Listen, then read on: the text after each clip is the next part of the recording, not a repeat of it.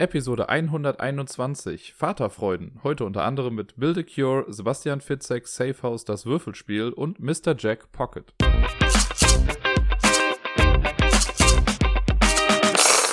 Hallo und herzlich willkommen zur neuesten Folge vom Ablagestapel. Hier ist der Dirk und für die, die es nicht mitbekommen haben, letzte Woche ist die Folge ja quasi ausgefallen oder verschoben worden, wie auch immer. Es gab auf jeden Fall letzte Woche Montag keine neue Folge. Wer sich bis jetzt noch nicht erschlossen hat, warum das der Fall ist, dem werde ich dann später im Umsonst so ein bisschen auf die Sprünge helfen können. Aber ich finde, oder ich glaube, dass äh, allein das kleine Thumbnail-Bild für die heutige Folge dürfte schon für sich sprechen. Und ich habe es bei Twitter ja auch schon äh, geschrieben. Das ist alles jetzt gar nicht mehr so das große Geheimnis, aber trotzdem, die Details gibt es dann erst äh, ein bisschen später im und sonst so. Ich habe, ähm, auch wenn es jetzt irgendwie eine Woche Pause gab, gar nicht so viel mehr gespielt als sonst. Aus Gründen. Äh, aber es sind doch ein paar Spiele dann irgendwie noch bei mir gelandet und äh, die bespreche ich jetzt natürlich mit euch. Und den Anfang macht ein äh, nettes kleines Zwei-Personen-Spiel, das ich schon oft betitelt habe als eines der besten Zwei-Personen-Spiele aller Zeiten, so wie ich das meistens mache mit den Zwei-Personen-Spielen. Ich habe das Gefühl, dass es äh, in letzter Zeit immer, wenn ich gute Zwei-Personen-Spiele gespielt habe, war es eines der besten Zwei-Personen-Spiele aller Zeiten. Äh, und in diesem Fall war es Schotten Totten äh, früher hieß es ja mal Battleline oder so. Das hieß erst Schottentotten, dann Battleline und jetzt wieder Schottentotten. Oder andersrum, ich weiß es gar nicht genau. Äh, von Rainer Knizia. Und äh, ja, das ist ein nettes kleines Kartenspiel, wo man äh, versucht, quasi durch kleinere Pokerhände, also eine normale Pokerhand hat ja quasi fünf Karten, hier sind es dann immer drei Karten, da versucht man so kleine Grenzsteine auf seine Seite zu ziehen und man gewinnt, wenn man entweder fünf Steine auf seiner Seite hat insgesamt von neun, also die Mehrheit hat, oder wenn man es schafft, drei äh, nebeneinander liegende Grenzsteine ähm, auf seine Seite zu ziehen. Es ist vom Aufbau total simpel. Man hat so ein Kartendeck, da sind sechs verschiedene Farben drin und jeweils die Zahlen von 1 bis 9, also 54 Karten. Die werden gemischt. Jeder Spieler kriegt, ich meine, sechs Karten auf die Hand. Und wenn man am Zug ist, dann spielt man eine Karte zu einem dieser Grenzsteine auf seiner Seite und zieht eine Karte nach. Und das macht man so lange, bis halt einer gewonnen hat. Äh, oder eben nicht. Also, ne, wenn das Deck vorbei ist, wenn alle Karten gespielt worden sind, dann wird in der Regel jemand gewonnen haben. Und dann ist es halt vorbei. Und dann guckt man halt, wer da gewonnen hat. Ist ganz cool. Äh, ne, die Karten, die man dann spielt, das ist wie beim Poker, deswegen habe ich das gesagt. Wenn man nur irgendwelche Karten dahin spielt, ohne Sinn und Verstand, dann wird einfach geguckt, wer hat am Ende die höchste Karte da. Äh, dann kann man aber auch einen Drilling dahinlegen oder eine Straße. Wenn man Straßen hinlegt, müssen die nicht in der richtigen Reihenfolge gelegt werden. Man kann einen Flush hinlegen, also äh, wenn die gleiche Farbe, äh, wenn alle Karten da die gleiche Farbe haben. Und äh, das Beste ist halt der Color Run, also eine farbige Straße sozusagen. Wenn ich jetzt 7, 8, 9 alle in Rot habe, ist das somit das Beste, was man haben kann. Und am Anfang ist das alles immer noch so ein bisschen random, weil man halt gar nicht genau weiß, wo spiele ich jetzt eine Karte hin. Und so je mehr Karten man spielt und je mehr Karten man sieht, die der Gegner hingespielt hat, äh, desto klarer wird dann so ein bisschen die Taktik und auch es wird ja klarer, worauf man dann vielleicht wartet. Und was ich halt besonders mag an dem Spiel ist, dass man also ich kann äh, links an den Grenzsteinen irgendwie so eine Karte spielen und kann dadurch aber rechts den Grenzstein gewinnen. Weil normalerweise kriegt man den Grenzstein erst, wenn beide Spieler drei Karten jeweils dahin gespielt haben und dann sieht man ja, wer das bessere Blatt da hat. Wenn ich aber, also wenn mein Gegner schon was da gespielt hat oder ich habe irgendwas da und mein Gegner spielt da was und ich kann dann anhand der ausliegenden Karten beweisen, dass er das gar nicht mehr gewinnen kann, dann kriege ich den Grenzstein auch. So kann man auch eventuell mehrere Grenzsteine auf einmal gewinnen. Und das mag ich halt ganz gerne, ne? wenn man dann irgendwie schon so zählt, okay, der braucht da auf jeden Fall noch eine 2, um die Straße zu vervollständigen. Und wenn er die 2 spielt, dann gewinnt er, sonst nicht. Ich habe diese 2 aber schon auf der Hand, weiß also, dass er sie nicht haben kann. Aber ich kann nicht sagen, ich habe die Karte auf der Hand und deswegen gewinnst du nicht, sondern ich müsste die 2 dann erst noch irgendwo anders hinspielen. Und dann kann ich vielleicht die 2 so hinspielen, dass ich den Grenzstein gewinne, wo die 2 gerade liegt. Kann aber auch sagen, so, da ich jetzt die 2 da hingespielt habe, zeige ich dir, dass du die da gar nicht mehr hinspielen kannst, weil jede Karte gibt es nur einmal. Und deswegen kriege ich diesen einen Grenzstein dann auch noch. Sind so schöne Kettenreaktionen, die das manchmal auslöst. Mag ich sehr, sehr gerne. Auch wenn ich verloren habe, soweit ich weiß. Ich glaube, ich habe verloren. Ja, aber es ist äh, echt ein cooles Spiel. Es kann, also ich finde immer, wenn man das mit Neulingen spielt, äh, dann geht es ein bisschen flotter. Wenn das zwei Leute spielen, die es halt schon echt ganz gut können, dann ist das halt so ein kalter Krieg, kann man schon fast sagen. Dann spielt man, also dann wartet man in der Regel immer auf die besten Karten für so eine Straße und man vervollständigt irgendwie erstmal nichts so wirklich. Ähm, da kann das schon ein bisschen taktischer sein. Es gibt in dem Spiel, also ich habe die Version von Yellow, weil die halt einfach echt cool aussieht und so eine schöne kleine Schachtel ist. Ähm, da gibt es auch noch so eine, ich weiß gar nicht, wie das heißt, die Tactic-Karten oder sowas. Die lasse ich jedes Mal raus. Ich habe einmal mit denen gespielt und fand das echt nicht so gut. Das, die haben dann halt irgendwelche Sondereffekte und so, aber mir haben die halt einfach keinen Spaß gemacht. Da kann man sich, glaube ich, entscheiden, ob man eine normale Karte zieht oder so eine Tactics-Karte. Und ja, irgendwie war das blöd. Ich mag das, das reine Grundspiel quasi mit den 54 Karten und diesen Grenzstein. Das finde ich schon total gut so, wie es ist. Passend zur aktuellen Lage der Nation bzw. der ganzen Welt mit äh, dem Coronavirus und so, habe ich äh, spontan eine Solo-Runde Build a Cure gespielt. Das habe ich seit, weiß ich gar nicht, in einem Jahr oder so, oder ein bisschen länger jetzt schon hier. Es war so ein Kickstarter-Spiel. Und das war, ich, hin und wieder habe ich das mal bei Kickstarter spielen, dass ich die backe und das sieht dann gar nicht so aus, als würden die irgendwie fertiggestellt werden oder komplett äh, gefundet werden. Und Build a Cure war so ein Spiel. Das ist dann aber doch noch irgendwie auf den letzten Meter, glaube ich, doch noch durchgekommen. Und jetzt habe ich es halt hier. Das war von der Produktion her ist jetzt irgendwie nicht so der Knaller. Ein paar Karten haben auch irgendwie Löcher drin, habe ich jetzt mal festgestellt. Ähm, und ich habe es bisher auch nur solo gespielt. Dafür ist es halt irgendwie ganz gut. Ich kann es mir im Multiplayer noch nicht so ganz vorstellen. Ich muss es einfach mal machen irgendwann. Auf jeden Fall in Build a Cure geht es darum, dass wir quasi in einem Labor sind, wo tausend Krankheiten auf einmal sind und wir werden infiziert nach und nach und müssen einfach jetzt diese Krankheiten heilen. Und die Karten, die man auf der Hand hat, das ist ein reines Kartenspiel, die Karten, die man auf der Hand hat, sind äh, chemische Verbindungen, beziehungsweise man hat dann irgendwie H2 oder H4 oder H10 oder sonst was oder C3 äh, und man spielt die Karten und versucht einfach Gegenmittel zu finden. Jede Krankheit braucht eine bestimmte Verbindung und dann muss man halt durch Kartenspiele, äh, also Karten ausspielen, muss man dann versuchen, diese Verbindungen herzustellen durch Bondings, also dass ich dann keine Ahnung, H2 und C4 spiele und dann kann ich eine Karte spielen, die das dann zusammenclustert und dann ist das erstmal fix. Und ja, im Solospiel ist es eine Art Puzzle. Also man versucht einfach alles schnell, so schnell wie möglich dahin zu legen, äh, um dann die Gegenmittel zu finden. Ich weiß, dass ich das, als ich das neu hatte, habe ich das ja ein paar Mal gespielt und bin dann in, es gibt so eine Solo-Kampagne, nenne ich es jetzt mal, die wird dann immer schwieriger. Da bin ich irgendwie bis ins dritte Level und so gekommen. Jetzt habe ich es einmal gespielt und bin im ersten schon nicht weitergekommen. Ähm, aber ich habe auch wieder gemerkt, das macht schon irgendwie Spaß. Ne? Also es ist, im Prinzip ist das Thema halt so ein bisschen egal. Ne? Das sind einfach so Zielkarten. Gerade im Solo-Modus ist es nochmal egal, weil in, wenn man Multiplayer spielt, dann haben die ganzen Krankheitskarten, von denen man befallen wird, die haben dann nochmal negative Effekte auf den jeweiligen Spieler. Im Solo-Modus werden diese negativen Effekte rausgelassen. Das heißt, man hat wirklich einfach nur eine Karte, steht dann halt, okay, du hast Scurvy äh, und unten steht dann halt die chemische Verbindung, die man braucht, um das Ganze aufzulösen oder um das zu heilen. Und ja, dann versucht man das einfach hinzubekommen mit den Karten, die man auf der Hand hat. Man kann halt dann, also im Solospiel hat man fünf Aktionen und eine Aktion ist zum Beispiel eine Karte ziehen oder eine Karte ausspielen und all so Geschichten kann man dann halt machen. Ähm, ja, und so versucht man einfach seine Aktionen bestmöglich zu nutzen. Wenn man im Multiplayer spielt, hat man nur drei Aktionen und dann hat man noch so kleine Marker, weil das ist auch nochmal wichtig, wenn ich einfach nur zum Beispiel H3 ausspiele, die Karte, und ich bin dann wieder am Zug und H3 liegt immer noch ungebunden irgendwie vor mir rum, dann verschwindet das einfach, dann löst sich das auf. Und im Solo-Modus ist es halt ähnlich, ne? wenn ich halt einfach Karten nur hinspiele, so kann ich halt Karten vielleicht loswerden, die ich gerade nicht mehr brauche. Äh, dann kann ich halt hinspielen, dann verschwinden die. Und das ist aber auch, also im Solo-Modus hat sich mir das noch nicht erschlossen, warum ich das an sich tun sollte, weil wenn ich über mein Handkartenlimit komme, muss ich sowieso auch Karten wieder wegwerfen. Man darf immer nur 10 Karten auf der Hand haben im Solo-Modus. Und ja, es ist ein, bisschen Kartenglück ist halt mit dabei, ne? Je nachdem, wie gut das dann alles kommt, dann passt's. Und ich habe jetzt in dem Modus, äh, jetzt wo ich, wie ich gespielt habe, habe ich, wie gesagt, verloren. War aber ganz knapp. Ich hatte schon alles auf der Hand. Ich brauchte nur noch eine Bond-Karte, also um das halt zusammenzuführen. Ich hatte, es gibt so eine Joker-Karte, das Mystery-Element. Die hatte ich schon da. Ich konnte sie nur nicht mehr hinzufügen. Hätte ich das noch geschafft, dann hätte ich das Spiel gewonnen. Aber naja, was willst du machen? Es ist ein Spiel, ich glaube, das wird. Also ich kenne ja sonst niemanden, der dieses Spiel hat. Ich glaube, das wird auch, äh, keine Ahnung, das interessiert auch nicht großartig jemanden. Aber das ist sowas, was man mal irgendwie, also vielleicht bringe ich es irgendwann mal zu irgendeinem Spieletreff oder so mit und spiele das aber mit ein paar Leuten. Es gibt nämlich zwei verschiedene Modi. Es gibt entweder den kooperativen Modi, wo man einfach versucht, dass alle geheilt werden. Und es gibt den äh, Team-Modus gegeneinander. Den habe ich, also den muss ich mir nochmal genauer durchlesen. Ähm, aber da kann man auf jeden Fall auch kompetitiv gegeneinander spielen, was ich auch irgendwie äh, sehr interessant finde. Dann habe ich letzte Woche mit äh, Rachel noch ein paar Spiele gespielt. Also Schottentotten hatte ich auch schon mit ihr gespielt. Und äh, dann war ich aber nochmal bei ihr auch und dann haben wir zum einen auch Backgammon gespielt. Da haben wir schon ein paar Mal drüber gesprochen, dass sie das eigentlich ganz gerne mag und ich mag Backgammon ja auch. Ich habe das ja hier auch schon ein paar Mal erwähnt und ich habe ja dieses äh, coole ja, Reise-Backgammon-Set habe ich ja mal geschenkt bekommen von dem äh, Seminarleiter, mit dem ich meine Zertifizierung letztes Jahr gemacht habe. Weil ich mit dem so ein bisschen über Podcast gesprochen hatte, hat er mir dann erzählt, dass er da die Leute kennt, die diese Sachen produzieren. Sondergut heißen die. Kleine Schleichwerbung hier.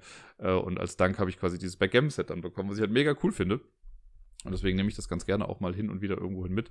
Und äh, ja, damit haben wir dann eine Runde gespielt und ich habe verloren. Aber ja, Backgammon werde ich nicht mehr viel zu sagen, das habe ich jetzt schon einige Male hier erwähnt. Ist nach wie vor ein schöner Klassiker. Ähm, ich mag ja Spiele, wo so ein bisschen Glück mit drin ist, ne? Also Würfelglück, klar, das kann man dann zum Glück, äh, also zur Not kann man das immer auf die Würfel schieben, wenn man total verliert. Ähm, hin und wieder muss man halt schon wichtige Entscheidungen treffen. Ne? Lasse ich jetzt einen Stein hier alleine oder da alleine und riskiere dann, dass er geschlagen werden kann. Aber alles in allem kommt es halt aufs Würfeln an. Ne? Wir hatten dann noch eine Situation, wo es wirklich einfach so war, dass also hätte ich irgendwie noch zwei Sechser-Paschs oder so gewürfelt, dann hätte ich noch gewinnen können. Ansonsten halt nicht. Und dann hat sie, glaube ich, das Sechser-Pasch gewürfelt und dann war halt klar, dass ich das nicht mehr schaffe. Das kann man bei Backgammon halt immer schon irgendwie ganz gut absehen, dass es irgendwann einfach nicht mehr möglich sein wird zu gewinnen. Dann haben wir auch eine Runde die Quacksalber von Quedlinburg gespielt. Das habe ich schon länger nicht mehr auf dem Tisch gehabt, ist mir dann äh, aufgefallen. Deswegen musste ich auch noch mal so ein kleines bisschen in den Regeln nachlesen, wie genau jetzt was nochmal war. Wobei es ja eigentlich bestechend einfach ist. Ne? Quacksalber ist dieses Spiel, wo jeder Spieler quasi einen Trank braut. Man hat so einen vorgefertigten äh, Beutel, wo schon äh, Zutaten drin sind, größtenteils Knallerbsen. Und die Spieler ziehen gleichzeitig, aber dann jeweils aus ihrem eigenen Beutel äh, diese Zutaten raus, legen die in den Topf rein und versuchen damit so weit wie möglich nach vorne zu kommen ohne dass der Topf dann explodiert oder der Trank explodiert. Äh, und das passiert immer dann, wenn man Knallerbsen im Wert von mehr als sieben in seinem Topf hat. Und dann geht er halt hoch und dann muss man sich entscheiden, ob man in der Runde entweder Siegpunkte will oder neue Chips kaufen will, also neue Zutaten kaufen will. Und wenn man sich neue Zutaten kauft, dann wählt man die halt aus. Ne? Das gibt so verschiedene Zutaten, ich glaube sechs verschiedene sind es oder sieben, äh, mit verschiedenen Kosten, äh, die dann auch verschiedene Fähigkeiten haben. Und dann nimmt man die, packt die sich dann in den Beutel auch mit rein. Und so hat dann im Laufe des Spiels jeder einen relativ individuellen Beutel, weil man halt, also die meisten gehen halt auf verschiedene Strategien irgendwie, um dann ähm, ja, gut an Punkte ranzukommen. Und dann, ja, Runde für Runde kommen halt ein bis zwei neue Zutaten da rein und irgendwann denkt man dann, man hat einen super Beutel und man sollte gar nicht mehr so viele weiße Knallerbsen-Dinger ziehen, die das Ganze zum Explodieren bringen. Aber dann explodiert es doch irgendwie. Und das ist dann äh, ein bisschen Käse. Macht aber ziemlich viel Spaß. Ich bin großer Fan ja von so Push-Your-Luck-Spielen. Und das hier ist ja halt Push-Your-Luck mit Backbuilding verbunden. Das heißt, man hat sein eigenes Glück ja wirklich in der Hand. Ah, ich hab's, ich glaube, zweimal oder so ist mein Topf dann doch noch explodiert. Weil ich dann zu viel wollte. Oder weil ich einfach Pech hatte. Eins von beiden. Also es ist ja, ne? Ich hatte Pech und ich wollte zu viel. Ich wollte halt gewinnen. Das ist halt so ein bisschen das Ding. Ich musste dann irgendwann halt auch auf Risiko gehen, weil Rachel war dann doch schon ein bisschen weiter vorne. Und ich hätte es sonst einfach nicht geschafft, äh, sie einzuholen. Und dann habe ich es halt erst recht nicht geschafft, sie einzuholen. Ja. Quacksalber ist, äh, hat verdient damals den Preis gewonnen für, was war das, nicht Spiel des Jahres, sondern Kennerspiel des Jahres oder so. Bin mir da gar nicht mehr so sicher. Irgendjemand wird mich schon verbessern. Sieht es mir nach. Ähm, ist auf jeden Fall ein Spiel, was ich gerne hier habe. Ich müsste mal gucken, ob ich irgendwann nochmal die Erweiterung dazu vielleicht hole. Man kann das ja dann mit den die Kräuterhexen oder so war das dann, da kann man das mit fünf Leuten auch spielen. Und es sind noch so ein paar Module mit drin, so wie ich das verstanden habe. Irgendwann wird das bestimmt auch mal Einzug hier finden. Und dann werde ich darüber berichten. So funktioniert das in diesem Podcast. Und noch ein Spiel habe ich mit Rachel gespielt letzte Woche und das, vorletzte Woche. Äh, und das war äh, Agricola. Wir hatten da irgendwie so ein bisschen drüber gesprochen. Also es war irgendwie klar, dass wir so einen kleinen Spieletag, Nachmittag, Abend, was auch immer machen.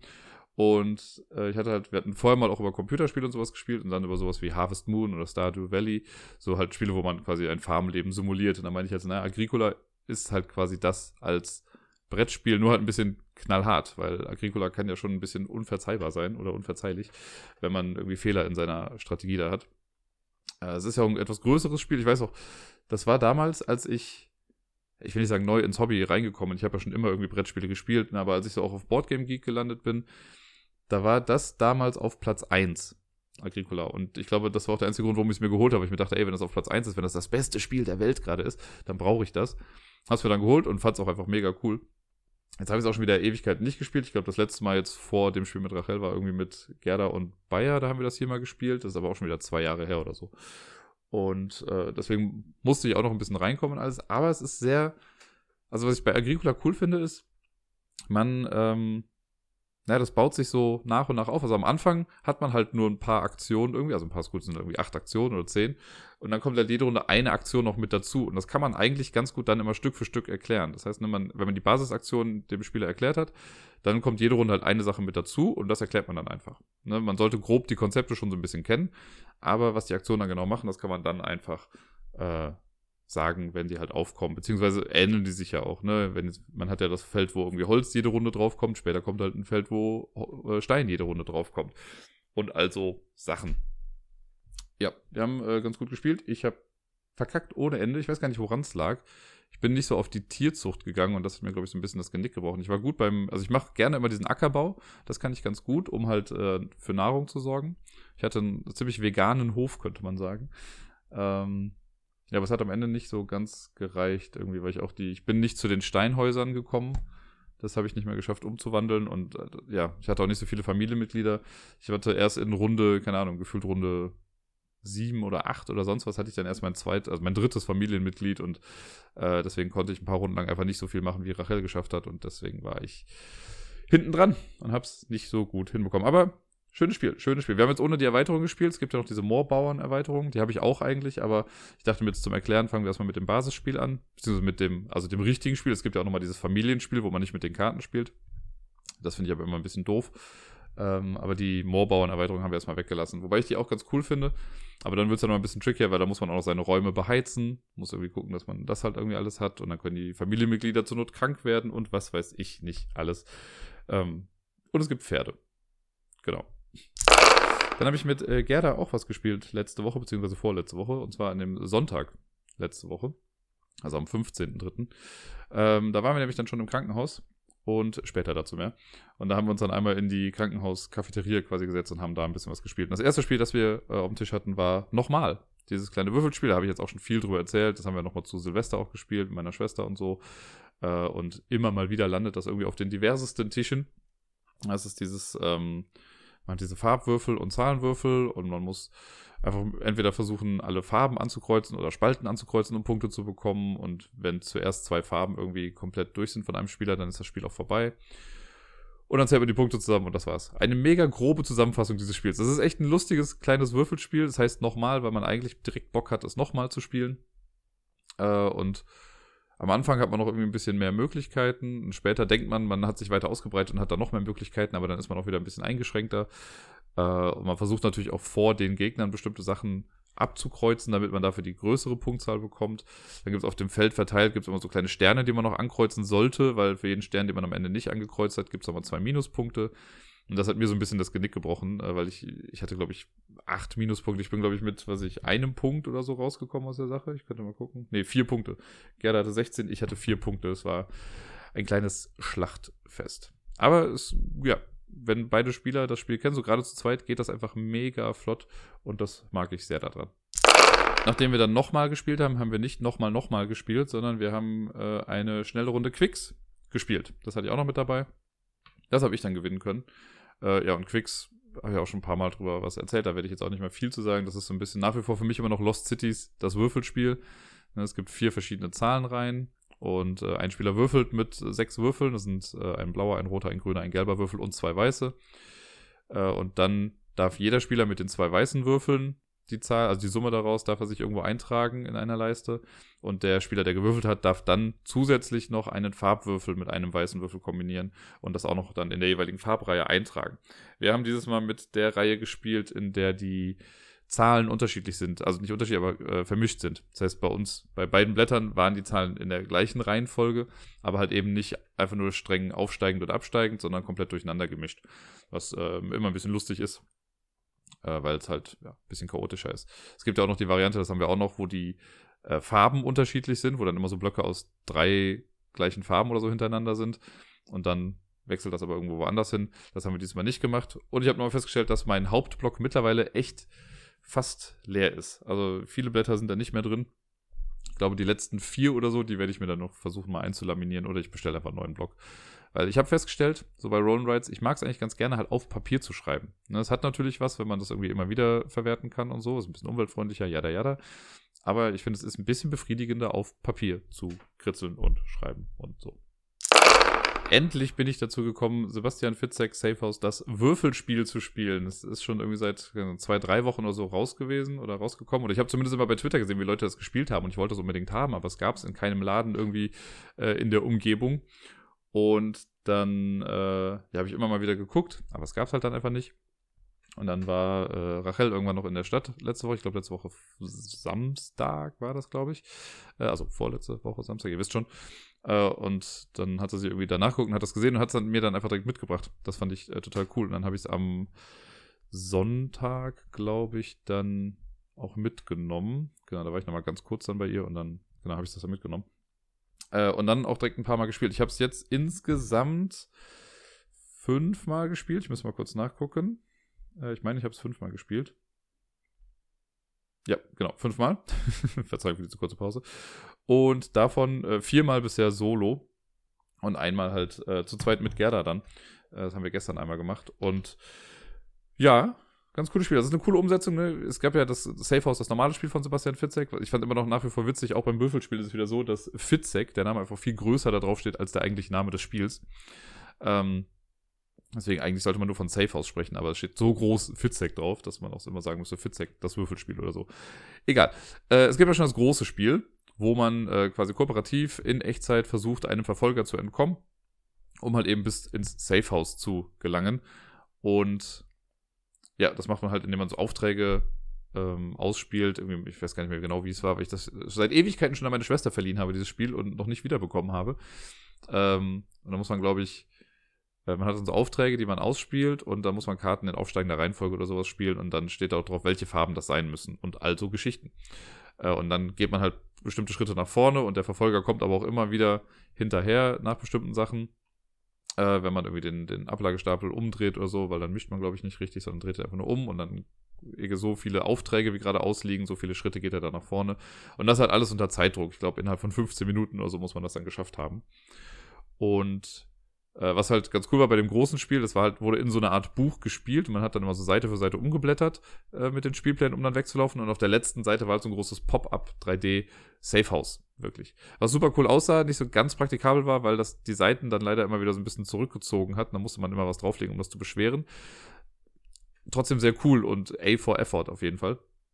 ähm, und jetzt gibt es das Würfelspiel. Das Würfelspiel ist kein Echtzeitspiel mehr, das ist schon mal ganz gut. Also ich mag ja Echtzeitspiele, aber ich finde beim Würfelspiel hätte das, glaube ich, ein bisschen, ja, wäre es ein bisschen zu hektisch gewesen. Äh, aber es gibt trotzdem eine gewisse Art Zeitdruck. Denn wir haben natürlich wieder einen Verfolger, der uns verfolgt. Und äh, der bewegt sich auch nach und nach nach vorne und man versucht einfach ins Safehouse zu kommen, bevor der Verfolger einen eingeholt hat. Das Ganze ist eigentlich ein sehr, sehr simples Spiel. Ne? Jeder Spieler bekommt am Anfang ein Blatt Papier. Das müssen unterschiedliche Blätter sein. Es gibt vier verschiedene Variationen da drin. Das erkennt man daran, dass unten links in der Ecke immer ein Buchstabe steht. Es gibt S, A, F und E, also Safe. Das heißt, wenn man zu viert spielt, muss jeder einen anderen Buchstaben haben. Ähm, das legt dann jeder vor sich hin. Die variieren quasi nur in der Anordnung der Farbfelder bei den Aufträgen nachher. Äh, dann ist da so eine lange Leiste, die sich so ein bisschen rumwindet. Das ist quasi dieser Weg, den der Verfolger läuft und wir auch laufen. Wir starten bei Feld 16, wenn mich gerade nicht alles täuscht. Der Verfolger bei Feld 0.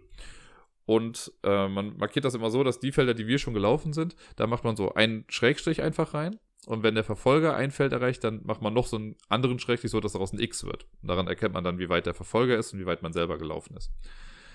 Es gibt zehn Würfel in dem Spiel. Zwei rote, zwei blaue, zwei grüne, zwei gelbe und zwei weiße. Und ähm, wenn man am Zug ist, also es wird geguckt, wer irgendwie anfängt, und wenn man am Zug ist, dann darf der aktive Spieler bestimmen, oder die Spieler können sich absprechen, welche Würfel sie jetzt würfeln davon. Ne, das sind zehn Stück. Jetzt, ich mache es meistens so, dass ich als erstes einmal alle, also jede Farbe einmal drin habe und das dann würfel. Ne? Also einmal rot, einmal blau, einmal gelb, einmal grün, einmal weiß. Die nehme ich dann und würfel die. Aber bevor, vor jedem Würfelwurf in dem Spiel geht der Verfolger einen Schritt. Das heißt, direkt, direkt am Anfang, bevor man über anfängt, kann man schon mal ein Kreuz quasi machen auf dem ersten Feld. Dann würfelt man die und die Würfel, abgesehen von der Farbe, sind alle gleich aufgebaut, sind die Zahlen von 1 bis 5 drauf und da, wo die 6 normalerweise wäre, da ist der Verfolger drauf. Könnt ihr euch jetzt schon denken, wenn ich einen Verfolger würfle, muss, oder für jeden Verfolger, der gewürfelt wurde, geht der wieder einen Schritt nach vorne. Die Würfel sind dann auch erstmal weg. Die kommen dann in den, äh, in den Schachteldeckel quasi rein. Da steht auch extra, legt hier die Würfel ab. Kommen dann rein und sind erstmal für diese Runde raus. Mit den restlichen Würfeln, die sortiert man dann am besten aufsteigend oder so und die kann dann jeder Spieler nutzen. Das ist nicht so, dass ich einen nehme und der nächste Spieler nimmt sich dann auch ein, sondern alle Würfel sind für alle Spieler da. Und die Zahlen, die da drauf sind, die kann ich jetzt halt eintragen auf meine offenen Aufträge, die ich da habe. Man kann die hinschreiben, wohin man möchte. Man muss nicht von oben nach unten spielen und von links nach rechts, sondern ich kann auch sagen, gut, ich nehme jetzt vom fünften Auftrag, ist ein grünes Feld äh, auf, an dritter Stelle, da schreibe ich jetzt halt die grüne 4 oder sowas rein. Das kann man machen, wie man will. Es gibt ein paar Beschränkungen, was das Eintragen angeht. Und zwar, der oberste Auftrag, da müssen drei gleiche Zahlen rein, aber halt in unterschiedlicher Farbe. Der da drunter, da müssen die äh, strikt aufsteigend sein. Also jede neu eingetragene Zahl muss größer sein als die Zahl, die davor eingetragen wurde.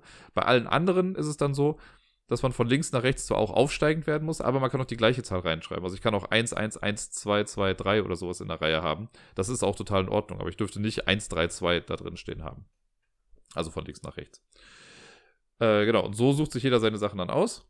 Und äh, wenn dann alle das dann eingetragen haben, kommen die Würfel auch in den Schachteldeckel und der nächste Spieler ist dran mit Würfeln und darf aus den verbliebenen Würfelpool sich quasi auch wieder Würfel raussuchen, die er würfeln möchte. Natürlich wieder, bevor man würfelt, ein, äh, ein Feld für den Verfolger machen. So, jetzt mal angenommen, irgendwann sind natürlich alle Würfel aufgebraucht, alle 10. Die kriegt man dann wieder, indem man den Verfolger wieder laufen lässt. Und zwar guckt man, welcher Spieler hat gerade die meisten offenen Aufträge oder angefangenen Aufträge, die noch nicht komplett abgeschlossen sind. Ja, wenn ich jetzt zum Beispiel drei offene Aufträge habe, also einfach nur Aufträge, wo nur eine Zahl vielleicht in der ganzen Zeile steht, äh, dann habe ich drei, mein Gegner hat zwei, dann geht der Verfolger für alle Spieler drei Felder. Also so viele, wie der Spieler mit den meisten offenen Aufträgen, offene Aufträge hat. Äh, dann geht er halt weiter. Das Gute ist beim Verfolger, der, es geht bei allen Spielern halt immer gleich weit. Das heißt, wenn einer mal irgendwie nicht mitkommt oder so, oder was vergessen hat, dann kann man bei den anderen einfach gucken, wo der jetzt eigentlich sein müsste. Wenn man das gemacht hat, dann kriegt man alle Würfel wieder zurück, hat dann die zehn Stück und darf dann wieder neu würfeln. Ähm, was noch zu erwähnen ist, wenn ich zum Beispiel zwei rote Würfel würfle, oder halt zwei Würfel der gleichen Farbe würfle und da kein Verfolger bei ist und das einfach nur Zahlen sind, zum Beispiel eine 4 und eine 5, dann darf ich das nicht aufteilen. Dann kann ich nicht sagen, gut, ich mache eine rote 4 und eine rote 5, sondern das ist dann eine rote 9. Das heißt, die werden dann zusammengerechnet. Bei den weißen Würfeln ist es so, das sind Joker-Würfel, die haben keine eigene Farbe per se. Die darf man aber in ein, innerhalb eines Wurfs dann einer bestehenden Farbe hinzufügen. Das heißt, wenn ich jetzt zum Beispiel angenommen, ich brauche eine rote 5 oder sowas, habe aber nur eine rote 1 gewürfelt, aber mit dem Joker äh, würfel eine 4, dann kann ich die zusammenpacken und dann ist das halt eine rote 5. Was nicht geht, ist, wenn ich Beispiel nur rot gewürfelt habe und äh, weiß, und keine Ahnung, ich habe es aber dann schon geschafft, eine rote 5 zu würfeln, dann kann ich nicht sagen, gut, dann mache ich aus dem weißen jetzt halt einen grünen Würfel, weil ich habe in diesem Wurf hatte ich kein Grün, deswegen darf ich dann kein Grün draus machen. Wenn ich beide Joker-Würfel benutze, die kann ich dann aufteilen, also die muss ich nicht beide auf den gleichen draufpacken. Ich muss auch nicht immer alle Würfel benutzen. Ich kann auch irgendwie, wenn was gewürfelt wurde und ich habe nur zwei von fünf Zahlen benutzt, dann ist das auch in Ordnung. Aber dann fehlen mir halt tendenziell Zahlen, die die anderen schon eingetragen haben und vielleicht hätte mich das ja irgendwie noch weitergebracht. Deswegen sollte man immer gucken, dass man so optimal wie möglich halt die Sachen einsetzt. Ähm, die Aufträge haben immer verschiedene, also wenn ich einen Auftrag fertig habe, ist hinten drauf steht immer eine Zahl mit so einem Pfeil und das gibt halt an, wie viele Felder man weiter nach vorne gehen darf. Dann kann man das einfach so durchstreichen, um anzuzeigen, gut, den Auftrag habe ich jetzt auch schon geschafft. Und so versucht man einfach dann schnell die Aufträge zu erledigen, bevor der Verfolger einen eingeholt hat. Wenn bei irgendeinem Spieler das letzte Feld, auf dem man selber quasi steht, also wo man so einen Schrägstrich gemacht hat, wenn das zu einem Kreuz wird, dann hat man verloren. Ne, also es kann auch sein, dass ich zum Beispiel schon im Safehouse bin, aber Gerda zum Beispiel in, äh, schon gefangen wurde oder so. Und dann haben wir halt alle verloren. Man gewinnt nur, wenn es alle Spieler schaffen, in das Safehouse zu kommen. Und das ist sehr tricky. Also wie gesagt, ich habe es dreimal gespielt. Ich habe es jetzt zweimal solo gewonnen. Und ich weiß nicht, ob das daran liegt, dass man es einfach solo spielt und es dann vielleicht irgendwie einfacher ist. Ähm, aber es ist halt, also es kommt pur aufs Würfelglück an bei der ganzen Geschichte, ne? Ich habe eine Runde gespielt, da habe ich so viele Verfolger gewürfelt, da konnte ich nichts gegen machen. Der ist einfach so schnell nach vorne gelaufen, da hatte ich keine, keine Chance. Jetzt im äh, Doppelspiel, also im Doppelspiel, im äh, Spiel mit Gedda auf jeden Fall, da hatten wir eigentlich jetzt gar nicht so das Würfelpech, würde ich sagen, aber wir hatten hier und da mal zu viele offene Aufträge und deswegen hat er dann Gerda etwas schneller eingeholt. Äh, genau. Es gibt noch so ein paar Sonderfähigkeiten übrigens auf den Blättern. Ähm, es gibt zwei so, ich sag mal, Community-Felder. Das heißt, wenn das einer benutzen möchte, müssen das alle bei sich durchstreichen, weil man das nur einmal im Spiel nutzen kann. Und es gibt so individuelle äh, Fertigkeitsfelder. Wenn man alleine oder zu zweit spielt, dann gibt es nur die beiden Community-Felder und ein äh, individuelles Feld. Wenn man zu dritt spielt, hat man zwei individuelle Felder und wenn man zu viert spielt, hat man sogar drei davon. Äh, mit einem Feld, diesem Community-Feld, da kann man alle Verfolger, die gewürfelt wurden, einfach direkt äh, in die Schachtel legen, ohne dass sie einen Effekt haben. Also sind die Würfel aber trotzdem weg. Dann gibt es ein Feld, womit man einen, den Wurf, den man gerade gemacht hat, nochmal wiederholen kann oder halt eine bestimmte Anzahl an Würfeln nochmal neu würfeln kann davon. Das kann man auch machen, bevor die äh, Verfolger in Kraft treten. Das sind diese beiden Community-Dinger. Wie gesagt, das kann man nur einmal im Spiel machen. Äh, also die Gruppe kann das nur einmal im Spiel machen. Und die individuellen Dinger, das sind so Chamäleon-Fälle, heißen die, glaube ich, da. Da kann man dann, angenommen, ich brauche eine grüne 9, habe aber jetzt mit Rot 9 gewürfelt, dann kann ich das ankreuzen und darf die roten Würfel aber auch für grün benutzen. Also ich kann halt dann einmal auf die Farbe quasi, äh, die kann mir dann egal sein und dann äh, kommt man damit vielleicht auch noch irgendwie weiter. Und das ist Fitzek, Sebastian Fitzek, Safehouse, das Würfelspiel. Mir macht Spaß. Also es ist echt ein flottes Spiel. Man hat irgendwie in einer, äh, keine Ahnung, man spielt so 10, 15 Minuten, wenn es hochkommt, glaube ich. Ich könnte jetzt nochmal gucken. Ich habe es gestern, ähm, also als ich mit Gerda gespielt habe zu zweit, waren es 15 Minuten. Ich habe es gestern nochmal im Stream gespielt. Da waren es auch 15 Minuten. Also es ist, ja, das kommt in etwa hin, glaube ich, dass man immer circa 15 Minuten braucht für eine Partie. Einmal habe ich auch sieben äh, sieben Minuten gebraucht, da habe ich halt echt schnell verloren, weil ich einfach oft die Verfolger gewürfelt hatte, da hat man dann nicht so die Chance. Das ist auf jeden Fall eine coole Umsetzung des Brettspiels. Also ich habe von dem Brettspiel, ein paar Leute haben mir gesagt, ja, sie finden es halt ganz nett, aber es ist nicht so der Wahnsinn. Ähm, ich persönlich fand es ja echt gut. Also mir hat es echt viel Spaß gemacht. Ich mag aber auch, also ich mag kooperative Spiele, ich mag das Setting total gerne, dass man da so wegläuft. Das Material hilft auf jeden Fall, auch wenn ich noch weiß, dass ich die Kartenqualität gar nicht so geil fand, irgendwie bei dem großen Brettspiel. Und jetzt das Würfelspiel ist echt ganz gut. Was super nett ist, was ich cool finde, ähm, die haben halt diesen Buchcharakter so ein bisschen beibehalten. Und zwar ist das, der Würfelblock ist nicht einfach nur so ein Block, sondern es ist so ein Buch, das man halt aufklappt und dann hat man links und rechts halt noch so zwei große Würfel, äh, also zwei große Blätterblöcke, Blöcke, wo ganz viele drin sind. Die sind auch doppelseitig bedruckt, also man kann echt sehr, sehr viel damit spielen. Das finde ich ganz gut vom Material. Das ist echt gut. Die Würfel haben eine tolle Qualität. Alles in allem finde ich, ist die Verpackung halt ein bisschen groß. Man hätte es theoretisch auch kleiner machen können, aber dem kann ich quasi wieder verzeihen, dadurch, dass halt einfach so viele Blätter mit drin sind. Ja, es gibt ja auch andere Roll Rides, wo man gefühlt irgendwie sich denkt, ja gut, wenn ich das jetzt 20 Mal gespielt habe, sind da keine Blätter mehr drin. Aber hier kann man es auf jeden Fall etwas äh, häufiger spielen und braucht auf jeden Fall etwas länger, bis man alle Blätter dann mal benutzt hat davon. Allerdings geht es auch so schnell vorbei, dass es gut sein kann, dass man halt sehr gut dadurch. Wenn ich jetzt mit vier Leuten spiele und irgendwie drei, vier Mal hintereinander spiele, sind auch direkt schon wieder 16 Blätter weg. Ist ja auch egal. Mir gefällt's gut. Von daher von mir eine nette Empfehlung, das Sebastian Fitzek Safehouse Würfelspiel.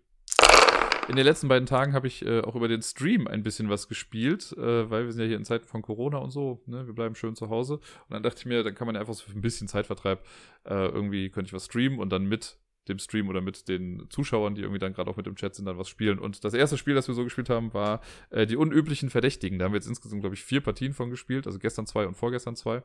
Äh, und das funktioniert eigentlich ganz gut. Bei den unüblichen Verdächtigen, ich habe es ja schon oft gesagt, immer wieder, wenn ich davon erzähle, sage ich, das ist Rassismus, das Spiel oder Vorurteile, the game. Ähm, man hat eine Auslage von zwölf Gesichtern, also Cartoon-Gesichter sind das, aber halt schon sehr menschlich irgendwie. Ähm, und dann zieht einer, das habe ich dann jetzt halt immer gemacht, weil das einfacher ist, äh, im Stream so zu spielen. Einer zieht quasi eine Ortskarte also eine Ortskarte ist falsch, aber eine Positionskarte und damit wird dann angezeigt, wer von diesen zwölf Leuten ist der Täter. Denn einer hat was davon, sag ich mal, geklaut. Ich, mittlerweile erkläre ich es immer so, ja, das ist in einem Café, da sind zwölf Leute drin, einer hat was gemacht. Ich weiß dann, wer es war. Ich kann aber nicht sagen, wie die Person aussah. Ich kann nur sagen, was die Person für Eigenschaften hatte. Und das wird durch so Fragekarten dann gemacht. Ne? Das ist ein großer Stapel mit Karten, da zieht man dann eine Karte und dann steht sowas drauf wie, äh, trinkt die Person gerne Alkohol? So, und dann muss ich sagen, ja oder nein. Äh, sind so zwei Karten mit Ja oder Nein, da legt man die Karte dann dazu.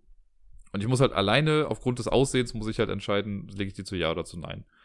So, und dann lege ich das dahin, dann wissen die anderen, okay, also angenommen, ich sage dann Ja, dann wissen die anderen, okay, der Täter oder die Täterin ist eine Person, die gerne Alkohol trinkt. Und dann müssen die Leute quasi nach Hause schicken, von denen sie glauben, dass sie nicht gerne Alkohol trinken. Äh, und nach Hause schicken heißt quasi, werden einfach rumgedreht dann die Karten. Man muss jede Runde mindestens eine Karte rumdrehen. Man darf aber auch mehrere rumdrehen. Könnten theoretisch, wenn sie nach der ersten Karte schon direkt wissen, wer es ist, können sie elf Karten rumdrehen, dann bleibt nur noch eine Karte übrig. Und wenn das dann die gesuchte Karte war, dann hätte man gewonnen. Wir haben es, äh, als wir das vorgestern gespielt haben, zweimal, das haben wir relativ schnell immer verloren, weil das irgendwie nicht so gut geklappt hat. Gestern haben wir es einmal geschafft. Gestern war es äh, ganz gut. Und genau, wenn das dann gemacht wurde, dann wird halt die nächste Frage aufgedeckt und immer, es kommen immer mehr Fragen immer mehr Eigenschaften hinzu und so versucht man dann einzugrenzen, wer es denn war. Und sobald aber die, also ich darf dann natürlich auch nicht sagen, wenn die Leute jetzt sagen, ja, wir möchten die Karte wegwerfen, kann ich nicht sagen, äh, mach das besser nicht, weil das ist ja die gesuchte Karte. Ich muss halt dann still sein. Was über den Stream auch nochmal ein bisschen besser funktioniert, würde ich sagen. Und äh, ja, sobald sie dann aber sagen, ja, wir wollen jetzt aber Karte 7 raushaben und ich weiß, Karte 7 ist aber der Täter gewesen, dann drehe ich die Karte rum und sage, ja, jetzt haben wir halt verloren. Leider. Man kann das theoretisch auch noch nach Punkten spielen, da gibt es so einen Punkteblock mit drin, aber ich habe das genau einmal oder so mit diesem Punkteblock gemacht und dann nie wieder, weil ich das ein bisschen blöd fand. Ähm, weil, ja, mit wem soll man das großartig vergleichen? Ne? Die beste Punktzahl, die man haben kann, ist 11. Weil es wird immer so gemacht, dass in der, in der ersten Runde kriegt man für jede Karte, die man nach Hause schickt, einen Punkt. Das wird quasi in Zeit umgerechnet. In der zweiten Runde gibt es dann für jede äh, Karte, die man nach Hause schickt, zwei Punkte, in der dritten Runde drei Punkte und so weiter und so fort. Das heißt, ne, wenn ich in der ersten Runde elf Karten umdrehe und damit gewinne, ist das elf mal eins sind elf Punkte. Wenn ich aber jetzt irgendwie einmal fünf in der ersten Runde mache, habe ich da fünf Punkte und dann nochmal sechs in der zweiten Runde, sind das schon mal zwölf, sind wir schon bei 17 Punkten und so weiter und so fort. Ja, da. Es ist schon anstrengend genug, überhaupt die richtige Person zu finden, deswegen äh, zähle ich das einfach schon als Sieg und alles andere ist eine Niederlage. Der Rest ist quasi egal. Es ist ein sehr schönes Spiel. Man muss auf jeden Fall, also man sollte es nicht mit Leuten spielen, die halt politisch äh, nicht inkorrekt sein können. Ja, und es geht halt, es geht auf Klischees, es geht auf Vorurteile und was weiß ich nicht alles. Das fließt da halt alles irgendwie mit ein. Sollte aber auch jedem klar sein, dass es ja in keinster Weise irgendwie böse gemeint ist, sondern es ist, äh, ja, dient dem Spiel halt einfach nur. Und mir gefällt's. Man braucht, wie gesagt, die richtige Truppe. Es macht unglaublich Spaß, das irgendwie auch am Tisch selber noch zu spielen, weil dann noch mal ein bisschen wilder diskutiert wird. Jetzt im Chat war es einigermaßen gesittet. Äh, aber auch da ging es gestern schon etwas heißer her mit den Diskussionen. Macht auf jeden Fall eine ganze Menge Spaß. Und damit sind wir beim letzten Spiel angekommen, das ich jetzt äh, innerhalb der letzten zwei Wochen gespielt habe. Und auch das äh, habe ich im Stream gespielt. Und zwar war das Mr. Jack Pocket. Das äh, habe ich dann quasi gegen äh, Lady Wasabi gespielt, die ich auch schon durch äh, hier die Werwölfe von Twitterwald kenne. Da hat sie nämlich auch schon mitgemacht. Und sie meinte, das passt ganz gut, weil sie das Spiel äh, auch irgendwie zu Hause hat, aber noch selber nicht gespielt hat. Und ich dachte mir, das ist halt so ein schönes kleines Spiel, kann man schnell erklären. Und das funktioniert ganz gut äh, über den Stream einfach, ne? Weil die müssen dann immer nur sagen, welche Aktionen sie machen wollen und ich kann das dann ausführen und äh, ja. Also bei Mr. Jack Pocket, das ist wie Mr. Jack das große Spiel, nur halt etwas kleiner, so die Reisevariante. Äh, das heißt, ein Spieler ist Mr. Jack. Das sind, äh, ich weiß, wer Mr. Jack ist und spiele quasi für ihn. Und der andere Spieler ist der Ermittler und versucht herauszufinden, wer Mr. Jack ist. Im großen Spiel war es ja so, dass man dann irgendwie acht Personen hat, die man dann so rumziehen kann und man versucht dann eine Anklage zu machen und so. Im kleinen Spiel ist es anders. Da haben wir neun Plättchen, so quadratische Plättchen, äh, wo so Straßenabschnitte quasi drauf sind oder Viertel werden die im Spiel genannt. Die werden am Anfang random einfach ausgelegt. Auf jedem Viertel ist eine Person drauf gedruckt, also eine Farbe sozusagen. Ähm, es gibt drei Ermittlerplättchen. Das ist einmal äh, Sherlock, Watson und Toby, der Hund. Die haben so festgelegte Startplätze in diesem 3x3-Raster, also an dem Rand dieses 3x3-Rasters. Äh, und die gucken am Anfang auf eine Wand. Das heißt, da muss man die Viertel eventuell noch so rumdrehen, dass dann halt Wände nach außen zeigen. Äh, und dann gibt es vier Aktionsplättchen. Die sind doppelseitig bedruckt und die werden am Anfang quasi in der Hand so ein bisschen gemischt. Dann wirft man die hoch und so wie die landen, geben die vor, was in der ersten Runde gemacht wird. Das heißt, man legt die dann hin, so wie sie gelandet sind. Und dann darf der Ermittler in der ersten Runde anfangen, der sucht sich eine Aktion davon aus, macht die dann. Dann ist Mr. Jack dran, macht zwei Aktionen und dann nimmt der Ermittler die letzte Aktion. Wenn man dann fertig ist mit einer Runde, dann dreht man die einfach rum, diese Plättchen, und dann sind vier weitere Aktionen da und dann ist es andersrum. Dann darf Mr. Jack anfangen, dann macht der Ermittler zwei und Mr. Jack nimmt die letzte. Wenn das dann gemacht wurde, dann werden wieder diese Plättchen genommen und werden in die Luft geschmissen. Äh, und dann hat man wieder eine neue Auslage von Aktionen für die ganze Geschichte das Ganze, also die Ermittler bewegen sich quasi einfach immer im Uhrzeigersinn um das Spielfeld herum und gucken so in die Straßen dann rein von, von außen. Man hat quasi schon eingegrenzt, wo Mr. Jack ist und man versucht das jetzt ein bisschen, äh, ja, ihn so zu fangen. Und genau wie beim großen Bruder ist es dann so, dass man am Ende einer Runde, muss Mr. Jack immer sagen, ist äh, Mr. Jack gerade im Blickfeld der Ermittler oder nicht. Und wenn, angenommen, er ist jetzt im Blickfeld zu sehen, dann werden alle Felder, die gerade nicht im Blickfeld sind, die werden dann rumgedreht. Und äh, wenn die rumgedreht sind, dann ist da keine Person mehr drauf und so hat man halt ein bisschen mehr Übersicht darüber, wer jetzt noch im Rennen ist und wer nicht. Die Ermittler gewinnen, oder der Ermittler gewinnt, wenn nur noch ein Plättchen übrig ist mit einem Gesicht drauf, weil das ist dann auf jeden Fall Mr. Jack. Mr. Jack gewinnt auf zwei verschiedene Arten. Das Spiel geht nur über acht Runden. Das heißt, wenn nach der achten Runde immer noch nicht äh, Mr. Jack gefangen wurde, gewinnt auch Mr. Jack. Oder wenn immer noch nicht klar ist, wer es halt war. Und äh, es gibt noch eine andere Möglichkeit für Mr. Jack zu gewinnen. Und zwar kann, ähm, also man zieht am Anfang ja ein so eine Karte, wo die Identität von Mr. Jack drauf ist, die legt man dann weg. Dann gibt es ja immer noch den Stapel mit den anderen Karten. Das, ähm, da sind nur die Alibi-Karten. Und da gibt es eine Aktion, damit kann man halt Karten davon ziehen. Wenn man Ermittler ist, dann zieht man eine Karte, legt die offen hin und darf dann direkt das Plättchen damit auch rumdrehen und schließt sofort jemanden aus. Wenn ich als Mr. Jack aber die Karte ziehe, dann gucke ich mir die geheim an und auf jeder Karte sind, ich glaube, 0 bis 3 Sanduhren oder, oder 0 bis 2 Sanduhren drauf. Und Mr. Jack möchte Sanduhren sammeln. Das heißt, die Karte lege ich dann verdeckt vor mich hin. Angenommen, da ist dann eine Sanduhr drauf. In jeder Runde, in der Mr. Jack am Ende nicht im Blickfeld der Detektive ist, bekommt er das kleine Rundenplättchen und da sind auf der Rückseite auch Sanduhren drauf. Das heißt, man möchte eigentlich möglichst oft Mr. Jack nicht sichtbar haben, um diese Sanduhren zu bekommen. Denn Mr. Jack gewinnt, wenn er insgesamt sechs Sanduhren hat auf den verdeckten Alibi-Karten und auf den Sanduhren, die er bekommen hat. Die Karte, die man am Anfang dazu hatte, die zählt nicht. Also die eigene Identitätskarte, die Sanduhr zählt dann nicht. Aber wenn Mr. Jack insgesamt sechs Sanduhren hat, kann er dann am Ende einer Runde sagen, so, ich habe sechs Sanduhren, ich bin entkommen. So war es jetzt auch in dem Stream, das eine Spiel. Ich hatte halt das große Glück, dass ich dreimal irgendwie auch so eine Alibi-Karte ziehen konnte und dadurch schon drei Sanduhren hatte und deswegen musste ich insgesamt nur dreimal unentdeckt bleiben. Und das äh, hat dann ganz gut geklappt. Ja, das ist Mr. Jack runtergebrochen. Es gibt halt noch so ein paar Aktionen, also insgesamt sind es ja acht Aktionen. Äh, eigentlich sind es weniger. Es gibt halt jeweils eine Aktion für jeden der drei Ermittler, ne? Für Sherlock Watson und Toby. Äh, wenn man die Aktion macht, darf man mit dem ein oder zwei Schritte an der Außenwand, sag ich mal, entlang gehen. Nicht jedoch null, also eins oder zwei muss es sein. Dann gibt es einen Token, wo alle drei Ermittler drauf sind und wenn ich der Ermittler bin, dann muss ich mir einen der Ermittler aussuchen und mit dem einen Schritt gehen. Als Mr. Jack kann ich bei der Aktion auch sagen, ich lasse einfach alle so stehen, wie sie sind. Dann gibt es die Alibi-Aktion, wo man halt eine Karte ziehen kann. Äh, und dann, ist mir gerade überlegen, 1, 3, 4, 5. Genau, dann gibt es noch drei. Äh, und zwar gibt es zweimal die Aktion Viertel drehen. Dann kann man ein so ein Plättchen nehmen und das um 90 oder 180 Grad oder 270 Grad zu drehen. Und Viertel tauschen gibt es auch noch als Aktion. Da kann man einfach zwei Plättchen nehmen und die in ihrer Ausrichtung bestehen lassen. Kann man die einfach dann vertauschen und somit auch nochmal das Board ein bisschen manipulieren. Und wie gesagt, als Ermittler gewinnt man halt, wenn man nur noch den Mr. Jack-Charakter dann übrig hat. Und als Mr. Jack gewinnt man, wenn man sechs Sanduhren hat oder nach acht Runden noch nicht geschnappt wurde. Es ist eine coole, sehr komprimierte Version von Mr. Jack. Mir gefällt das große Spiel natürlich ein bisschen besser. Aber jetzt, wo ich das kleine nochmal gespielt habe, muss ich auch sagen, das ist einfach auch echt ein ganz cooles Spiel. Und die haben das schon sehr, sehr gut so umgesetzt. Und damit kommen wir zur Top 10 Liste für heute. Und äh, wir sind in einer Buchstabenwoche wieder angekommen. Letzte Woche oder vor zwei Wochen war es ja dann, hatten wir die äh, Zugspiele und davor gab es den Buchstaben U, wo ich ja keine richtige Top 10 Liste machen konnte, weil ich einfach nicht so viele Spiele hatte. Jetzt sind wir beim Buchstaben V angekommen. Und äh, das war ein bisschen einfacher. Da hatte ich auf jeden Fall elf Spiele mit V, die jetzt in die engere Auswahl gekommen sind. Es, ich weiß, sowas wie, Leute werden jetzt sagen, was ist mit Viticulture oder sowas? Das habe ich halt nicht drin, weil ich es noch nicht gespielt habe und auch äh, Vindication oder so, wie das heißt. Also Spiele, äh, ja, kenne ich halt nicht. Ich habe jetzt wieder nur Spiele genommen, die ich halt selber kenne und auch schon gespielt habe und für gut befunden habe. Auch wenn ich, ich bin ganz ehrlich, da ist ein Spiel drin. Ich weiß, dass ich es gut finde, ich weiß, dass ich es gut fand, ich weiß, dass ich gar nicht so schlecht da drin war, aber ich kann mich gar nicht mehr richtig dran erinnern. Komme ich gleich zu. Also, die Top 10 Spiele mit dem Anfangsbuchstaben V. Den Anfang macht Video Game High School.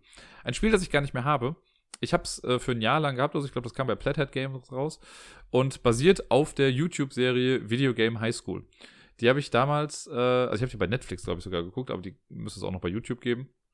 Es ist halt eine total abgedrehte Serie irgendwie, wo es darum geht, dass es halt eine Highschool gibt, in der es um Videospiele geht und also Geschichten. Und ein Typ äh, landet da halt ein bisschen aus Versehen drin, weil er in einem Online-Match, weil er gerade irgendwie nicht aufpasst, dann aus Versehen den besten Spieler der Welt oder so dann gerade getötet hat in diesem Ego-Shooter und dadurch kriegt er dann halt eine Art Diplom und darf dann mit dahin gehen und so. Und hat halt in ihm dann aber schon einen Feind und trifft aber auch die Liebe seines Lebens, Jenny Matrix und äh, sehr lustig. Ähm, und das wurde halt in so ein Spiel gemacht. Das ist eine Art Worker-Placement-Spiel gewesen und man versucht, ich weiß gar nicht mehr genau, wie es war, man versucht, glaube ich, die meisten Punkte am Ende zu haben, äh, also den Highscore quasi zu knacken. Und Genau, es gab dann den, den Campus, das waren so verschiedene Räume, wo man halt hingehen konnte. Da konnte man so eine Art quasi Ressourcen sammeln. Und man konnte dann aber auch Spiele spielen. Das ging dann durch Würfel, wo man dann bestimmte Würfelsymbole brauchte, um dann den Highscore zu knacken. Und wenn man den Highscore hat, hat man wieder Punkte bekommen und so weiter und so fort. Und jeder Spieler war halt dann ein Charakter aus der Serie. Und die hatten dann auch halt so ein paar Special Effects irgendwie. Also ich weiß noch, The Law, das war halt so dieser der Böse, in Anführungszeichen, der Superspieler, der halt dann getötet wurde in dem einen Spiel, ähm, der hat irgendwie die Aktion gehabt, Fart Noises. Da darf man einen Spieler irgendwie um drei Plätze runterdrücken auf dem Leaderboard bei den Punkten und muss dabei aber dann Fart Noises machen. Ich fand es irgendwie, es war eine sehr nette Umsetzung. Das Dumme war immer nur, ich war halt der Einzige, der das gesehen hatte. Und wenn ich das mit Leuten gespielt habe, die fanden das Spiel dann an sich ganz okay, aber konnten das gar nicht so genießen, sage ich mal, weil sie halt nicht dahinter waren. Also Videogame Highschool ist halt voll die Nische. Ich kenne nach wie vor, glaube ich, niemanden, der das großartig noch mitgeguckt hat, außer mir halt. Naja, auf dem neunten Platz ist das Spiel, was ich eben kurz, äh, wo ich meinte, ich weiß, dass mir das total gut gefallen hat, aber ich kann gar nicht mehr so viel dazu sagen. Das ist äh, Verona Twist. Das hat der Robert nämlich. Ja, und als ich mal bei ihm war und wir so ein Spiele-Marathon quasi gefühlt gemacht haben, da haben wir das dann auch gespielt. Ähm, es, Story ist, glaube ich, hier Romeo und Julia oder sonst was und ähm, eine Person ist äh, secretly weiß nicht, Julia, ich weiß es nicht. Und man muss das irgendwie rausfinden und dann kann man die Figuren halt irgendwie so ein bisschen bewegen, darf die aber rumdrehen, um dann wieder Leute auszuschließen. Es war, glaube ich, so ein bisschen was wie Mr. Jack, so in dem Ding. Man muss dann sagen, ob die Person innen oder außen ist, also auf dem Innenhof oder auf dem, äh, auf, der, auf dem Außengang. Und so wurden nach und nach dann Leute äh, rausgeschmissen, meine ich. Und so nach und nach hat man dann herausfinden können, welche zwei Charaktere, glaube ich, oder so auch das Paar waren. Äh, hat mir auf jeden Fall viel Spaß gemacht, weil es mich eben so ein bisschen an Mr. Jack auch erinnert hat.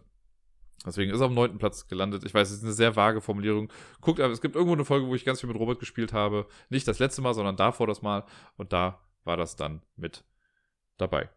Auf dem achten Platz äh, schon wieder ein Highschool-Spiel, und zwar Volleyball High.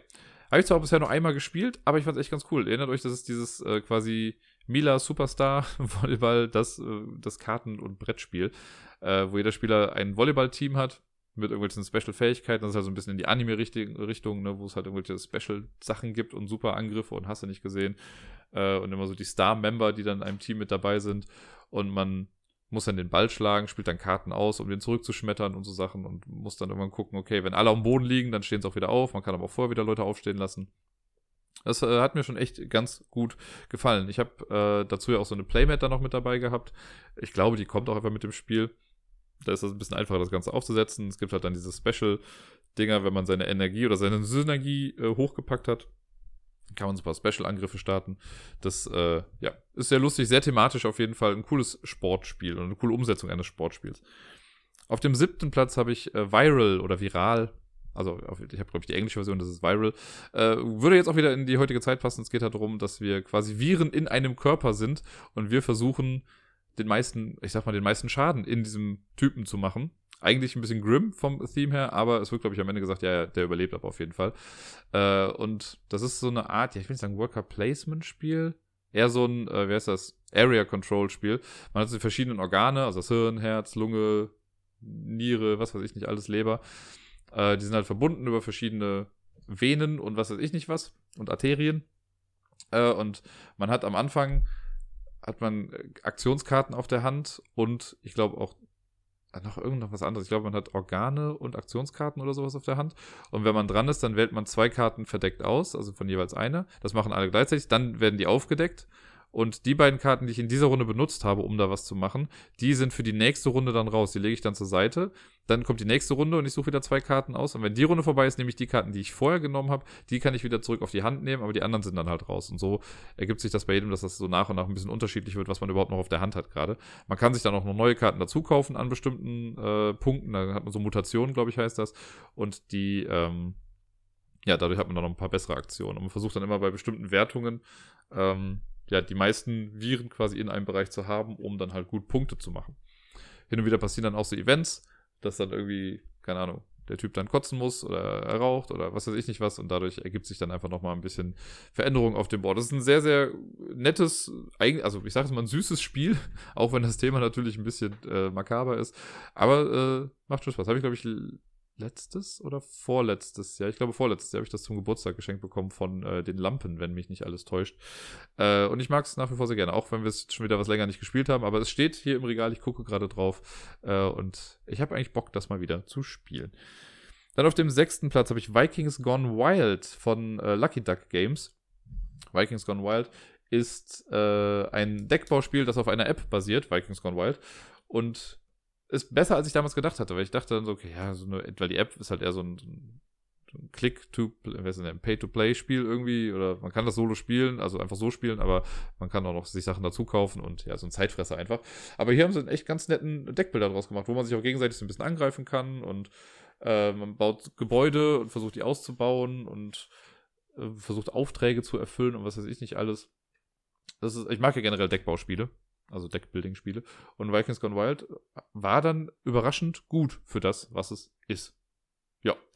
Äh, auf dem fünften Platz habe ich Vast, The Crystal Caverns, auch wenn ich das Spiel gar nicht mehr selber habe, weil ich habe das ja, glaube ich, schon mal gesagt, das ist so ein Spiel, was ich super gerne spiele, aber das zu erklären ist einfach ein Graus, weil das ist halt von, äh, ne, so ähnlich wie bei Root, was ich ja letztens schon mal auch besprochen hatte, äh, geht es halt darum, dass jeder Spieler eine andere Rolle hat. Also jeder spielt was komplett anderes, ähm, aber man spielt halt zusammen trotzdem das Spiel. Es gibt den Paladin, der in eine Höhle reingeht, um einen Drachen zu töten. Äh, das ist dann sein Ziel. Es gibt den Drachen, der aus dieser Höhle einfach nur, also er möchte erstmal richtig wach werden und dann aus der Höhle abhauen. Dann gibt es die Goblins, die versuchen, den Paladin zu töten. Die werden allerdings von dem Drachen immer gefressen. Äh, dann gibt es so einen Dieb, der mit allem einfach nichts zu tun hat. Der wurde irgendwie mal verflucht und will eigentlich nur noch ein paar Schätze sammeln und rauskommen. Und dann kann man die Höhle auch spielen. Und die Höhle versucht, denkt sich nur so, Leute, was macht ihr eigentlich in mir? Die will sich quasi so größt wie möglich erstmal ausbreiten und dann kollabieren ähm, und alles in sich begraben. Äh, genau, und das ist, also von der Grundidee finde ich das mega cool. Aber äh, es war, ich habe es zwei, dreimal gespielt. Es ist halt echt ein Graus, das zu erklären. Ich habe es auch solo nochmal irgendwie gespielt. War schon spaßig, aber ich habe es dann irgendwann äh, verkauft. Ich glaube sogar an Robert, wenn mich nicht alles täuscht. Und da kann ich es ja zur Not nochmal irgendwann wie weiterspielen. Aber es ist, äh, also es ist ein cooles Spiel vom Design her, echt grandios. Gefällt mir sehr, sehr, sehr gut. Auf dem vierten Platz habe ich das neueste Spiel quasi hier äh, für mich, und zwar Video Vortex. Es hat es doch jetzt irgendwie nach zwei Spielen dann doch schon relativ hoch ge geschafft in meine Liste. Einfach von der Ästhetik her. Ich finde, es hat ein super geiles Aussehen. Ne? Der, der Grafikstil ist gut von, ich glaube, Boneface heißt der, der Illustrator. Ähm, ist richtig gut. Das ist ein solider Deckbilder, so ein Duell-Deckbilder oder halt ein Kampfdeckbilder, wo man ja auch gegen mehrere spielen kann. Ich habe es ja bisher jetzt immer nur zu zweit gespielt äh, gegen Rachel, aber das war äh, echt gut und echt spaßig. Also ja, irgendwie, ne, es, man muss ein bisschen mit der Terminologie klarkommen, weil das halt alles irgendwie anders benannt wurde, was ich ja sonst eigentlich nicht so mag bei Spielen, aber hier stört es mich nicht ganz so sehr und ich weiß nicht warum und das ärgert mich, aber trotzdem äh, hat das eine ganze Menge Spaß gemacht. Ich werde jetzt auch nicht zu viel jetzt über Video Vortex erzählen, weil ich das in den letzten zwei, drei Wochen schon ein paar Mal gemacht habe. Dann kommen wir in die Top 3 und auf dem dritten Platz bei den Spielen mit V habe ich Villainous das, da scheiden sich ja so ein bisschen die Geister dran. Ich habe von vielen auch schon gehört, dass sie das nicht gut finden, weil die finden, das ist einfach zu solitär, dass man einfach vor sich hin äh, brasselt und irgendwann gewinnt halt einer. Äh, ich mag das aber ganz gerne. Ich kann mir vorstellen, wenn man das zu fünft oder viert oder so spielt, dass das halt ein bisschen länger dauert. Ich habe es bisher aber höchstens zu dritt gespielt und bis da fand ich das immer ganz gut. Man muss halt seine Gegner ein bisschen mit im Blick haben, aber in welchem Spiel muss man das nicht? Also man muss ja immer so ein bisschen gucken, was die Gegner eigentlich machen. Äh, und wenn man da halt was gegen tun kann, dann muss man halt diese Schicksalskarten oder Fate-Karten dann auf die spielen, damit die halt ein bisschen was zu kämpfen haben in der ganzen Geschichte. Äh, es gibt ja mittlerweile auch super viele Erweiterungen dafür. Ich bräuchte eigentlich noch die, wo Hades drin ist, weil Hades ist einfach der beste Bösewicht aller Zeiten aus dem Disney-Universum. Ähm, mal gucken, ob ich mir sowas dann nochmal dazu hole. Aber ansonsten ist man auch mit dem Basis-Chat schon echt gut bedient. Auf Platz 2 habe ich Village das ist ja fast auch schon so ein moderner Klassiker. Hat ja auch den, ich glaube, was war es, äh, 2012, hier Kennerspiel des Jahres und so gewonnen, wenn mich nicht alles täuscht. Und ja, Village ist, äh, ja, ist ja kein Worker-Placement-Spiel, es ist ein Würfel-Wegnehmen-Spiel. Aber ne, es gibt dieses Dorf, jeder hat seine kleine Farm und man versucht dann mit seinen Leuten, die so über die Generationen hinweg dann halt versterben, ähm, versucht man dann in die Dorfchronik zu kommen und damit dann am Ende noch irgendwie Siegpunkte zu machen. Und äh, man kann ja neue Familienmitglieder hervorholen, äh, quasi machen und man kann die in Ausbildungsberufe schicken und so. Es ist schon äh, ja ein etwas komplexeres Spiel, aber wenn man es einmal raus hat, echt ganz gut. Und vor allen Dingen, ich finde ja noch mit den Erweiterungen wird es nochmal ein bisschen besser. Ich habe auch beide dabei. Einmal die Taverne, also das Inn, wo man dann, wo es dann Bier als Ressource gibt und man kann Leute irgendwie in der Taverne noch anheuern, die was für einen machen. Das ist ganz cool. Aber wenn man in der Taverne stirbt, dann landet man halt in einem anonymen Grab, weil Säufer werden nicht in die Chronik gelassen. Äh, und die noch bessere Erweiterung dann die mit dem Hafen, Port hieß er, glaube ich, Village Port, die dann den Reisenaspekt aus dem Basisspiel nochmal ein bisschen spannender macht. Das war vorher nämlich auch mal das, was ich nicht so cool fand, wo man einfach versucht hat, seine Scheiben so hinzulegen. Das fand ich nicht so gut. Und hier hat man halt sein kleines Bötchen, wo man dann rumschippern kann. Man braucht einen Kapitän und muss dafür dann Sachen bezahlen, kann dann Waren noch von A nach B bringen oder kann sie halt auf der Reise einsammeln und wieder zurückbringen und dann verkaufen auf dem Markt. Sehr, sehr cool. Also das äh, hat mir sehr, sehr gut gefallen immer. Und auf dem ersten Platz da hab ich, ich habe noch ein bisschen mit mir gehadert, ob ich nicht Village auf Platz 1 lege, weil es auch einfach so einen, ja, fast schon nostalgischen Wert irgendwie hat, weil ich das ja jetzt auch schon was länger habe und ähm, das so gut finde. Aber auf den ersten Platz habe ich in der Tat Valhalla gepackt. Das Würfelkampfspiel, da habe ich damals halt, äh, also ist jetzt halt eine Disclaimer, ich habe das damals halt als äh, Review-Copy bekommen für Kickstarter und so, habe ja dafür auch ein Video und so gemacht. Aber ich stehe halt zum einen ja total auf Wikinger. Und das war halt so ein cooles Kampfspiel einfach. Ne? Jeder Spieler hat so ein kleines Tableau vor sich. Man hat Karten auf der Hand, die man so nach und nach ausspielt. Äh, und dann kann man auch jemanden angreifen. Wenn ich jemanden angreife, dann habe ich Würfel, die würfel ich dann und da sind verschiedene Waffensymbole drauf. Und ich versuche halt meine Krieger quasi zu equippen dann mit den äh, Waffen. Und dann, wenn einer komplett ausgerüstet ist, dann hat er, zählt seine Kampfstärke dann zu meiner Stärke. Der Gegner darf sich aber dann natürlich auch verteidigen. Und wenn ich das schaffe, ihn zu besiegen, dann kriege ich so eins seiner Schilde. Und das ist eigentlich das, was man versucht, so möglichst viele verschiedene Schilde irgendwie zu erreichen. Ähm, dadurch wird auch so ein bisschen verhindert, dass sich alle auf den gleichen Gegner stürzen, wenn man das mit mehr Leuten spielt. Hast, glaube ich, einmal zu fünft gespielt oder so. Und das war auch echt ganz cool, weil man dann auch gucken musste, okay, der ist jetzt gerade schwach, aber den können wir gerade nicht angreifen, weil der hat gar keine Leute bei sich. Äh, und, oder er hat gar keine Schilde mehr. Äh, es ist, wird relativ einfach geregelt. Ähm, die, also die Spieldauer wird einfach geregelt äh, anhand der, der Spieler. Ich weiß gar nicht, was ich hier gerade sage, aber die, es gibt so einen großen Kartenstapel und am Anfang, je nachdem, wie viele Spieler daran teilnehmen, werden davon Karten einfach schon mal direkt auf den Ablagestapel gelegt. Ähm, einfach um das Spiel dann in seiner Dauer einzuschränken. Ne, wenn ich jetzt mit mehr Leuten oder mehr Leuten spiele, ist das Deck größer, weil einfach mehr Leute auch Karten ziehen und das Deck schneller leer ist. Wenn ich mit weniger Leuten spiele, zu zweit zum Beispiel, dann, ähm, dann sind, ist irgendwie die Hälfte der Karten schon einfach mal weg am Anfang. Es gibt auch noch so eine kooperative Variante, wo man gegen so Monster dann kämpft. Ich fand's cool. Also von der ganzen Ausstattung her, da war auch so eine Playmat da noch mit dabei. Das äh, ist schon ein verdammt cooles Spiel auf jeden Fall. Und ja, der, der, die Illustrationen sind grandios auf den Karten. Ich mag das total, dass du halt, wenn du eine Karte hast, auf der ein Krieger drauf ist mit einer Axt, dann muss man für den halt auch eine Axt würfeln oder so, oder andersrum. Ne? Also die Würfelsymbole spiegeln sich auf den Illustrationen auch wieder. Ich habe es auch mal zu dritt gespielt, also zu zweit kann man spielen, zu dritt kann man spielen. Da ist es natürlich ein bisschen, ist halt nur so ein Hin und Her auf jeden Fall. Zu fünf hat man ein bisschen mehr Auswahl, da ist das schon ein großes Gemetzel dann. Und äh, man kann das auch mit so ein paar kleinen Mini-Modulen spielen, die noch mit reinkommen. Irgendwie die Valkyren, die noch irgendwas machen. Oder die Zwerge, die einem dann extra Aktionen geben. Ich weiß schon gar nicht mehr ganz genau. Aber das ist schon echt äh, nett. Ich bin sehr, sehr froh, dass ich das hier habe. Äh, und ja, deswegen ist Valhalla ich glaube, es heißt einfach nur, nee, es heißt nur Valhalla, äh, das ist auf Platz 1 der Spiele mit dem Anfangsbuchstaben V. Und sonst so. Tja, machen wir uns nichts vor. Wir wissen doch alle, dass das der Teil ist, den ihr eigentlich jetzt hören möchtet bei dieser Folge heute. Trotzdem, bevor es einen spannenden Teil gibt, noch ein paar andere Sachen. Es kommt mir übrigens gar nicht so vor, als wäre es jetzt zwei Wochen her, dass ich die letzte Folge aufgenommen habe. Irgendwie sind die letzten zwei Wochen einfach so schnell vergangen. Vor allem die letzte Woche ist einfach wie im Flug vergangen. Ähm, es fühlt sich echt ein bisschen komisch an. Aber es, ich habe auch jetzt nochmal überlegt, was war denn eigentlich so die letzten zwei Wochen? Was kann ich denn hier großartig erzählen? Und irgendwie war da gar nicht so viel. Also ich habe halt ein bisschen was gespielt und so. Aber alles in allem ist, also besonders jetzt die vorletzte Woche, die ist nur noch so ein kleiner Blur. Ich weiß, also ich war nicht in, im besten Place, also auf Englisch würde man sagen, I wasn't in the best place. Ähm, war irgendwie eine etwas anstrengende Woche auch gefühlt. Und äh, gerade Freitag der 13. Es war so ein Scheißtag irgendwie, verbunden mit Streits und Missverständnissen und was weiß ich nicht allem. Mir ging es einfach echt nicht gut an diesem Tag. Und ähm, ah, ja, keine Ahnung. War kein, war nicht schön. War echt nicht schön, dieser Tag. Ich habe mich dann noch ein bisschen dadurch abgelenkt, bin ich dann abends, bin ich einmal noch hier durch, äh, durch Ehrenfeld gelaufen und habe hier ein bisschen Street Art-mäßig was gemacht. Was auch dann ganz gut war, so als Ablenkung, aber alles in allem war das einfach nicht so gut. Und dann als es dann so, weiß nicht, einigermaßen geklärt war irgendwie alles, äh, hat mich dann Gerda dann irgendwann nachts geweckt und meinte, ja, ich glaube, die Fruchtblase ist geplatzt. Ha, okay, alles klar, Go-Time. Puh, das war, äh, genau, und dann waren wir, also es war dann auch irgendwie nur so ein bisschen und es war nicht so hundertprozentig klar und dann haben wir halt im Krankenhaus angerufen, äh, um zu fragen, äh, sollen wir jetzt kommen, sollen wir nicht kommen und die meinten dann so, ja, am besten warten wir jetzt einfach noch mal ein bisschen. Es kann einfach sein, dass das so ein kleiner Riss war, aber noch nicht richtig durch ist.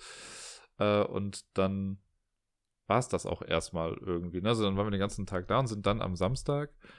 Äh, abends sollten wir dann ins Krankenhaus kommen, weil die meinten, die sind halt tagsüber schon irgendwie total unterbesetzt und abends wäre es dann aber ganz okay. Und dann sind wir um 9 Uhr abends, waren wir, glaube ich, dann im Krankenhaus. Da wurde Gerda dann untersucht. Und da hieß es dann aber, ist nix. Ne? Also wir können ruhig nochmal nach Hause gehen und so wie es aussieht, bleibt halt bei dem geplanten Geburtstermin äh, am Freitag darauf. Also es sollte eigentlich am 20. war ja der äh, ausgerechnete Termin. Sie sind also wieder nach Hause gegangen, äh, waren dann noch irgendwie relativ früh im Bett, würde ich sagen. Glaube ich. Ja, so in etwa. Und dann äh, es geht aber dann nochmal um. Also irgendwann bin ich dann äh, wach geworden, weil Gerda dann auf einmal duschen war. Ich dachte, hä? Ich sag, das ist alles in Ordnung? Und sie, nee, diesmal ist ein bisschen mehr rausgekommen. Also haben wir äh, dann äh, mitten in der Nacht, also ist, ich glaube um, ja doch um zwei Uhr oder so, haben wir dann einen, äh, uns Uber geholt, der uns dann ins Krankenhaus gefahren hat. Vorher sind wir noch äh, mit der Bahn gefahren, nämlich, aber wir dachten jetzt, ja, nachts wird das ein bisschen schwieriger. Sind halt dann da angekommen und dann nach ein bisschen Untersuchung und sowas wurde Gerda dann auch stationär aufgenommen und das war so ein bisschen blöd, weil wir hatten eigentlich schon alles gepackt. Also ich hatte auch meine Sachen natürlich da, damit ich ja mit im Krankenhaus bleiben kann. Und dann aber der Cassie meinten dann so, ja, weil wir wollten eigentlich so ein Familienzimmer haben, wo ich dann halt mit in dem Zimmer sein kann. Ja, und auch nur wir dann. Äh, und die meinten, aber das geht halt nur, wenn das Kind schon da ist. Das heißt, ich musste dann um, war das um 4 Uhr nachts oder so, glaube ich, musste ich dann wieder zurückfahren äh, mit der Bahn. War dann, glaube ich, auch erst um 5 Uhr zu Hause, weil ich dann eine Bahn auch noch verpasst hatte und sonst irgendwie was. Ich habe ein bisschen geschlafen und bin dann am nächsten Morgen äh, dann aber auch schon wieder zurückgegangen ins Krankenhaus, um dann wieder da zu sein. Dann hat Gerda dann noch so eine Untersuchung bekommen und da sah das aber alles noch eher so, ja, also sie lag noch nicht in den Wehen oder sowas. Ne? Das hat alles sehr, sehr ruhig angefangen. Äh, und ja, dann sind wir, dann ist Gerda noch mal ein bisschen schlafen gewesen, dann war ich noch mal kurz ein bisschen draußen. Äh, als ich dann wieder wach war, bin ich auch wieder zurückgekommen. Und dann gab es die, äh, genau, gab es noch eine Untersuchung und dann meinte der, der Arzt, der dann da war, auch so, ja, ne, wir müssen jetzt halt irgendwas machen und dann wurde, mussten die Wehen halt eingeleitet werden, weil irgendwie zwölf Stunden nach Blasensprung äh, muss es dann ja auch irgendwie losgehen. Das wurde dann auch gemacht und da hat sie aber dann immer noch nichts getan und Gerda ist dann äh, irgendwann doch nochmal schlafen gegangen auch. Und es war dann klar, okay, um 6 Uhr ist nochmal so ein CRT, also wo halt nochmal die Herztöne vom Kind gemessen werden und sowas. Äh, und dann haben wir gesagt, gut, dann komme ich dazu halt wieder mit dazu, weil vorher wird schon nicht großartig was passieren. Dann war ich erstmal ein bisschen draußen, war dann, glaube ich, um, weiß nicht, 6 oder 7 Uhr war ich dann wieder zurück. Ähm, und ja, da fing es dann, da ging es dann noch langsam in die heiße Phase. Als ich dann ankam, lag Gerda schon im Wehenzimmer. Und äh, ab da, ja, waren wir dann, ich glaube, ab, es kann sein, dass es ab 7 Uhr war, dass ich ab 7 Uhr abends waren wir dann schon im Kreissaal. Puh, und das war eine harte Zeit. Auf jeden Fall. Wir waren auch lange da, waren, glaube ich, 14 Stunden oder so da, so von 7 Uhr abends bis, ja, im Prinzip halb neun morgens oder so. Ähm, waren wir in diesem Kreissaal. Und ich, äh, ja, großen Respekt äh, für alle Frauen dieser Welt, besonders für Gerda. Ne, sie hat, also, das kann man sich, glaube ich, einfach nicht ausmalen, was für Schmerzen das stellenweise auch einfach sind. Sie hat es echt lange auch ausgehalten, ohne großartiges Schmerzmittel irgendwie. Ja, dieser Kreißsaal, der war schon ganz gut eingerichtet, waren hier im Krankenhaus der Augustinerin, äh, da wo ich meinen Zivildienst auch gemacht habe, lustigerweise.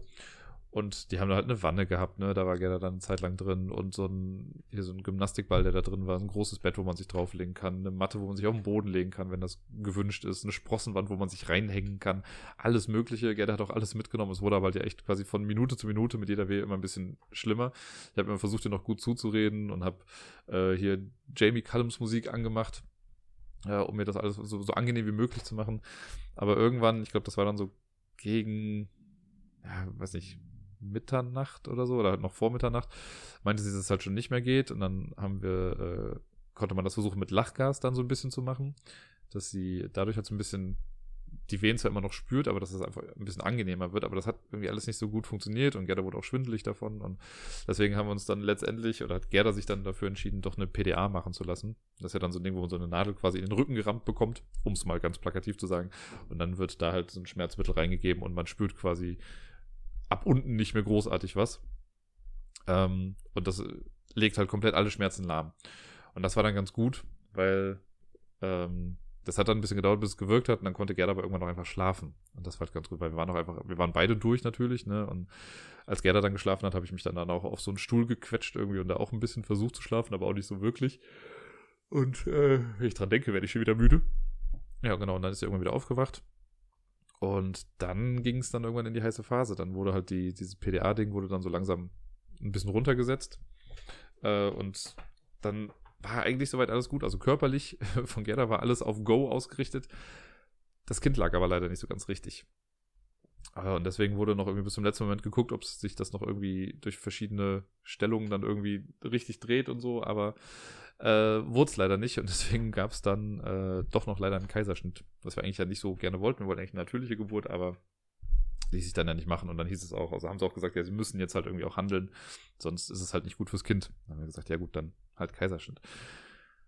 Ah, und das war sehr emotional auf jeden Fall. Also ich habe da auch echt Tränen vergossen irgendwie, weil ich, äh, keine Ahnung, zum einen, weil wir es halt nicht wollten und ich hatte einfach auch noch immer im Kopf, also äh, bitte versteht das nicht falsch, wenn ich sage, dass ich jetzt mich jetzt gerade hier erzähle. Ich rede nur von meinen Erfahrungen jetzt gerade als wertender Vater in der ganzen Geschichte. Ne? Ich weiß, dass ich quasi null Arbeit dazu beigetragen habe, dass dieses Kind auf die Welt gekommen ist. Außer, dass ich halt seelischen Beistand geleistet habe. Die ganze körperliche Arbeit, der ganze Stress und sonst was, das ist alles Gerdas Achievement und ich bin ihr ewig dankbar für alles, was sie da durchgemacht hat und habe da großen Respekt vor allen Frauen, die das machen. Bitte versteht mich da nicht falsch, aber ich gebe nur ein bisschen Insight, wie das für mich jetzt dann irgendwie mal war in dieser ganzen Situation. Ähm, das war nämlich echt hart, weil ich weiß noch, als wir bei diesem Geburtsvorbereitungskurs mal waren, da hat uns die Hebamme nämlich gesagt, ja, wenn man einen geplanten Kaiserschnitt hat, dann ist es total in Ordnung, dass der Mann auch mitgeht, weil dann kann man das ja alles vorbereiten irgendwie, dass man da mit im OP ist.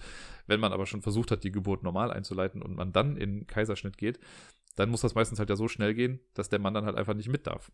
Ne? Und davor hatte ich, das hatte ich immer so ein bisschen im Hinterkopf, ne? Und als es dann irgendwie, als sie dann das erste Mal so meinten, ja, es kann dann sein, dass wir einen Kaiserschnitt machen müssen, hatte ich halt immer im Kopf, fuck. Das heißt, ich sitze jetzt gleich nach so und so viel Stunden, nach 14 Stunden, ähm, werde ich hier gleich dann im Kreissaal sitzen und äh, meine Frau ist quasi weg und ich habe keine Ahnung, was da irgendwie passiert und irgendwie äh, voll blöd, ne? Und keine Ahnung, Gerda war halt einfach nur fertig und ah, man fühlt sich so scheiße machtlos irgendwie in dieser Situation, weil man einfach nichts machen kann. Und äh, dann hat aber dann zum Glück irgendwann äh, hat dann die, die Hebamme dann noch gefragt, ja, wollen Sie denn mit in den Kreislauf kommen? Ich sage, wenn das geht, natürlich, ne? Und dann wurde Gerda irgendwann dann auch rausgefahren, relativ schnell, wurde noch vorbereitet so und wurde dann in OP gebracht. Ich musste dann erst draußen warten.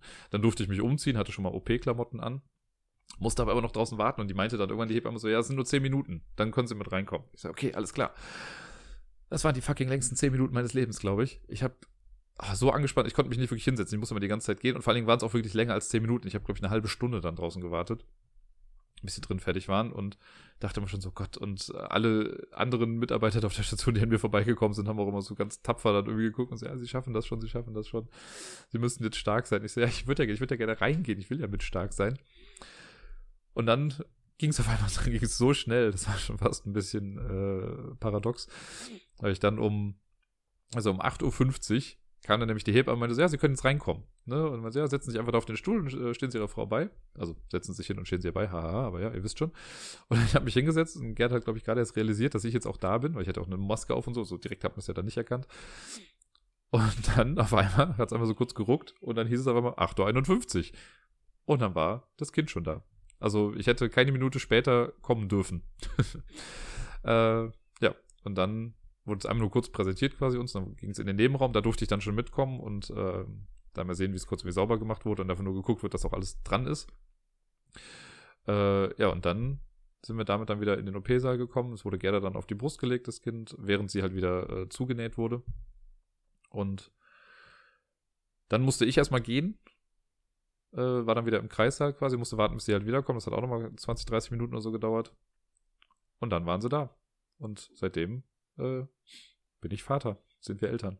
Und jetzt, wo ich gerade drüber rede, steigen mir schon fast wieder die Tränen in die Augen, weil, äh, ja, das ist sehr schön gewesen und ist immer noch sehr schön.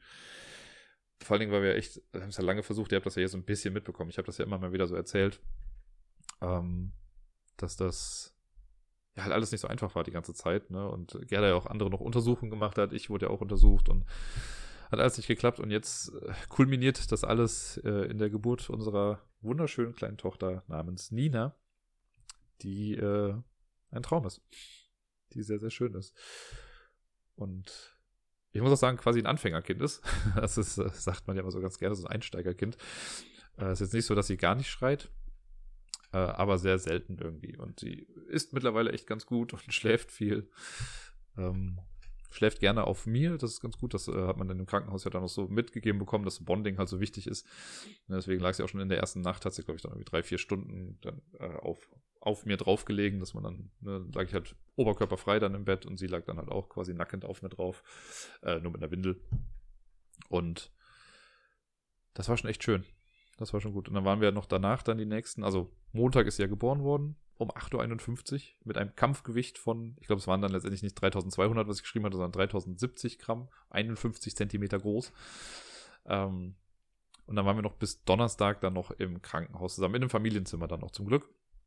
Das war dann ganz gut. Ich bin dann noch nach der Geburt, weil wir da noch nicht direkt das Familienzimmer hatten, bin ich nochmal nach Hause gefahren. Gerda hat dann halt auch geschlafen. Und als ich dann aber halt wieder kam am Montagabend, äh, da konnten wir dann auch direkt ins Familienzimmer. Das war dann echt gut. Äh, ja, und dann haben wir halt von den Hebammen noch echt viel gezeigt bekommen, ne, wie man halt mit so einem Kind dann umgeht, weil man kann da noch so viel drüber lesen, wenn es dann vor einem ist. Ist ja doch nochmal ein bisschen was anderes. Ähm, ja, und wie gesagt, also ich habe mir dann einen kleinen Namen gemacht auf der Station, weil ich dann natürlich, ne, Gerda durch den Kaiserschnitt war ja noch ein bisschen, äh, oder ist auch nach wie vor noch so ein bisschen eingeschränkt, was, das, was die Mobilität angeht. Und wir haben äh, das dann so gemacht, dass wenn sie dann irgendwie doch mal was geschrien hat oder so ein bisschen Beruhigung brauchte, dann bin ich halt mit äh, Nina dann rausgegangen und hab, ähm, hab dann für sie gesungen. Bin dann mit den Flur auf und ab gegangen und hab dann halt irgendwelche Lieder gesungen, um sie halt so ein bisschen zu beruhigen. Und das hat guterweise, schönerweise echt ganz gut funktioniert. Und äh, ja, ich hatte dann irgendwann halt auch so ein bisschen den Ruf weg, glaube ich, dass ich halt der singende Ehemann bin, der über die Station da läuft.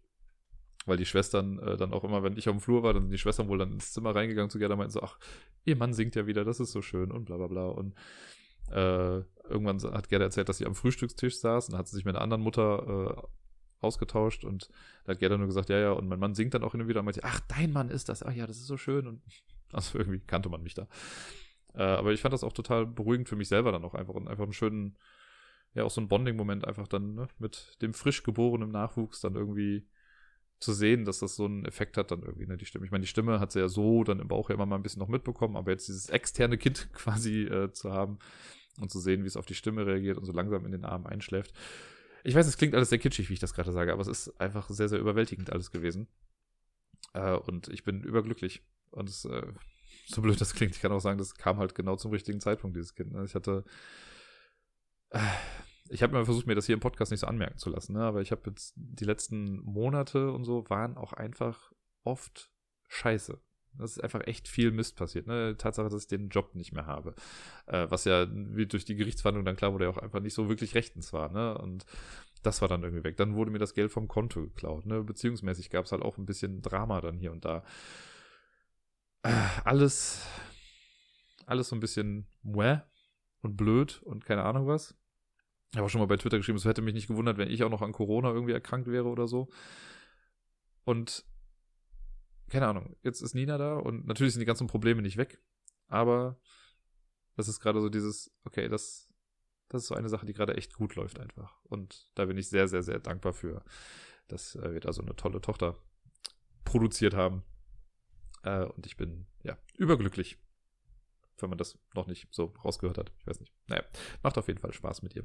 Und wir sind seit Donnerstag sind wir halt zu Hause. Ich musste dann schon Mittwochabends, musste ich schon wieder aus dem Familienzimmer rausgehen, weil die halt äh, ja am Rande der Kapazitäten waren und deswegen mussten die die ganzen Familienzimmer auflösen. Äh, Gerade auch jetzt in Zeiten von Corona und Quarantäne und was nicht alles. Das war übrigens ein bisschen witzig in Anführungszeichen, weil die ganze Welt da natürlich so ein bisschen, oder zumindest Deutschland, äh, davon betroffen war, aber wir im Krankenhaus das gar nicht so sehr mitbekommen haben, weil wir da eh in unserer eigenen kleinen Welt lebten. Und für uns war eh klar, dass wir jetzt nicht großartig hier was machen werden äh, im Laufe der nächsten Tagen. Deswegen ist diese ganze Quarantäne durch Corona jetzt auch gar nicht so tragisch schlimm irgendwie für uns, äh, weil wir jetzt eh, wie gesagt, hier bleiben wollten. Ich bin halt jetzt jeden Tag immer so ein bisschen rausgegangen, um was einzukaufen. Gestern ist nicht, da war Sonntag. Äh, aber immer um so Kleinigkeiten noch zu holen.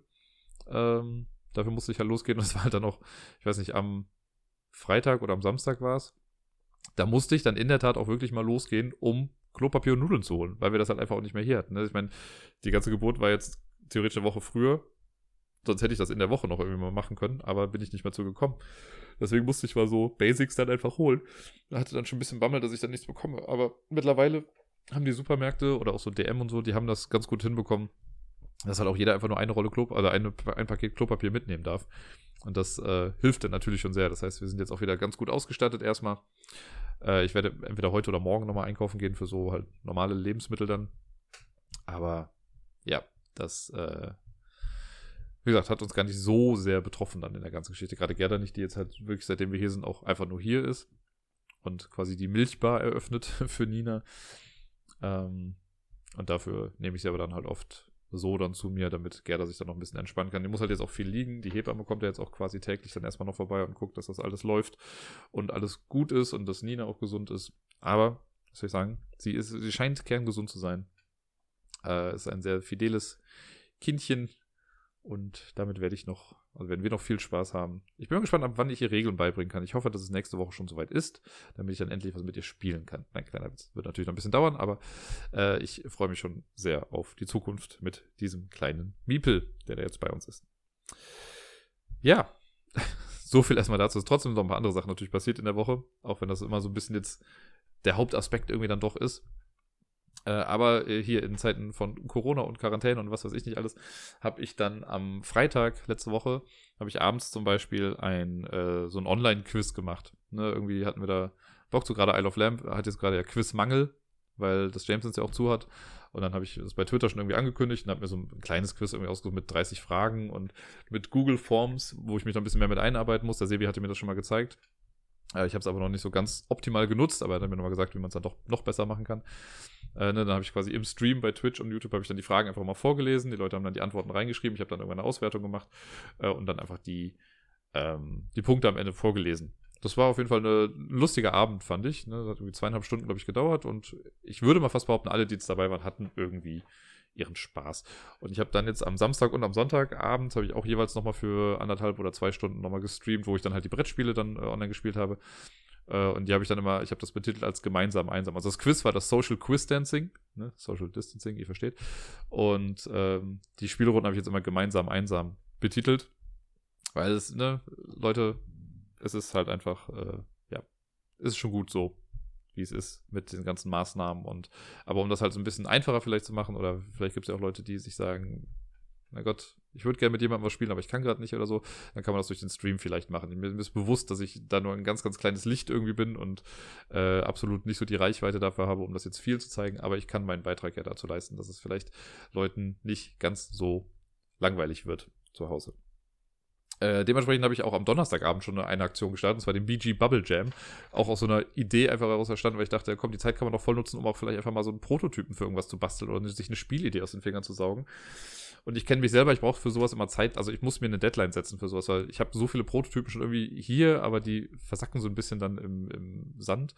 Und ähm, Deswegen habe ich gesagt, komm, wir machen mal so einen Jam. 50 Stunden hat man Zeit, um ein Spiel zu entwickeln. Ich habe äh, dann das Thema habe ich ausgewürfelt. Ich habe eine Liste gemacht aus 20 verschiedenen Themen quasi oder Settings. Zwei Würfel genommen, bei Google quasi die gewürfelt und daraus ist dann geworden Superhelden und Kaffee. Das, also das nicht Kaffee, das Getränk, sondern Kaffee, das Kaffee. Äh, und daraus, das sollte dann quasi das Theme werden irgendwie. Und zum Material und so habe ich dann gesagt, okay, es dürfen keine Würfel drin sein, höchstens 30 Karten und alle weiteren Materialien müssen auf einen A4 Standsbogen passen.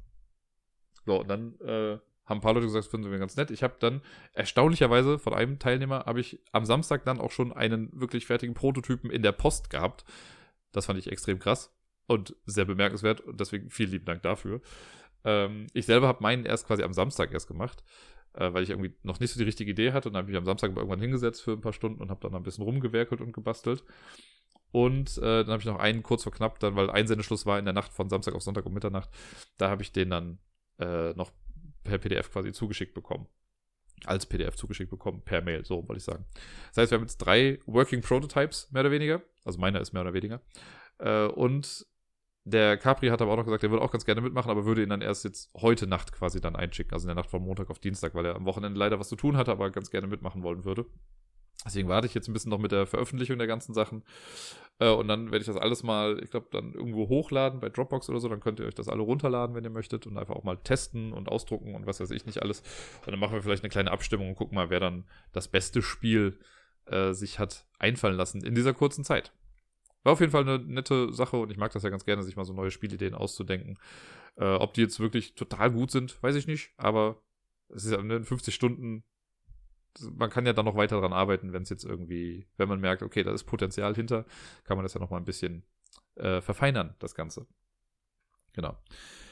Ja, ansonsten, ja, ich hatte noch überlegt, ob ich heute vielleicht nochmal so einen Quiz-Stream mache, weil heute ist Montag und eigentlich wäre ja das Jamesons Quiz und ich könnte dann nämlich theoretisch ich könnte ja die Leute aus dem Jamesons, die ich so bei WhatsApp habe, fragen, ob die das nicht auf der Jamesons-Seite posten wollen, dass äh, der Quizmaster halt bei Twitch dann ein Quiz anbietet, wo man zumindest online so ein bisschen mitmachen kann, um das Gefühl noch ein bisschen aufrechtzuerhalten, dass ein bisschen Normalität herrscht in unserem äh, tristen Dasein gerade. Äh, mal gucken, ob ich das noch mache, weil wenn, dann müsste ich natürlich auch noch ein Quiz vorbereiten heute.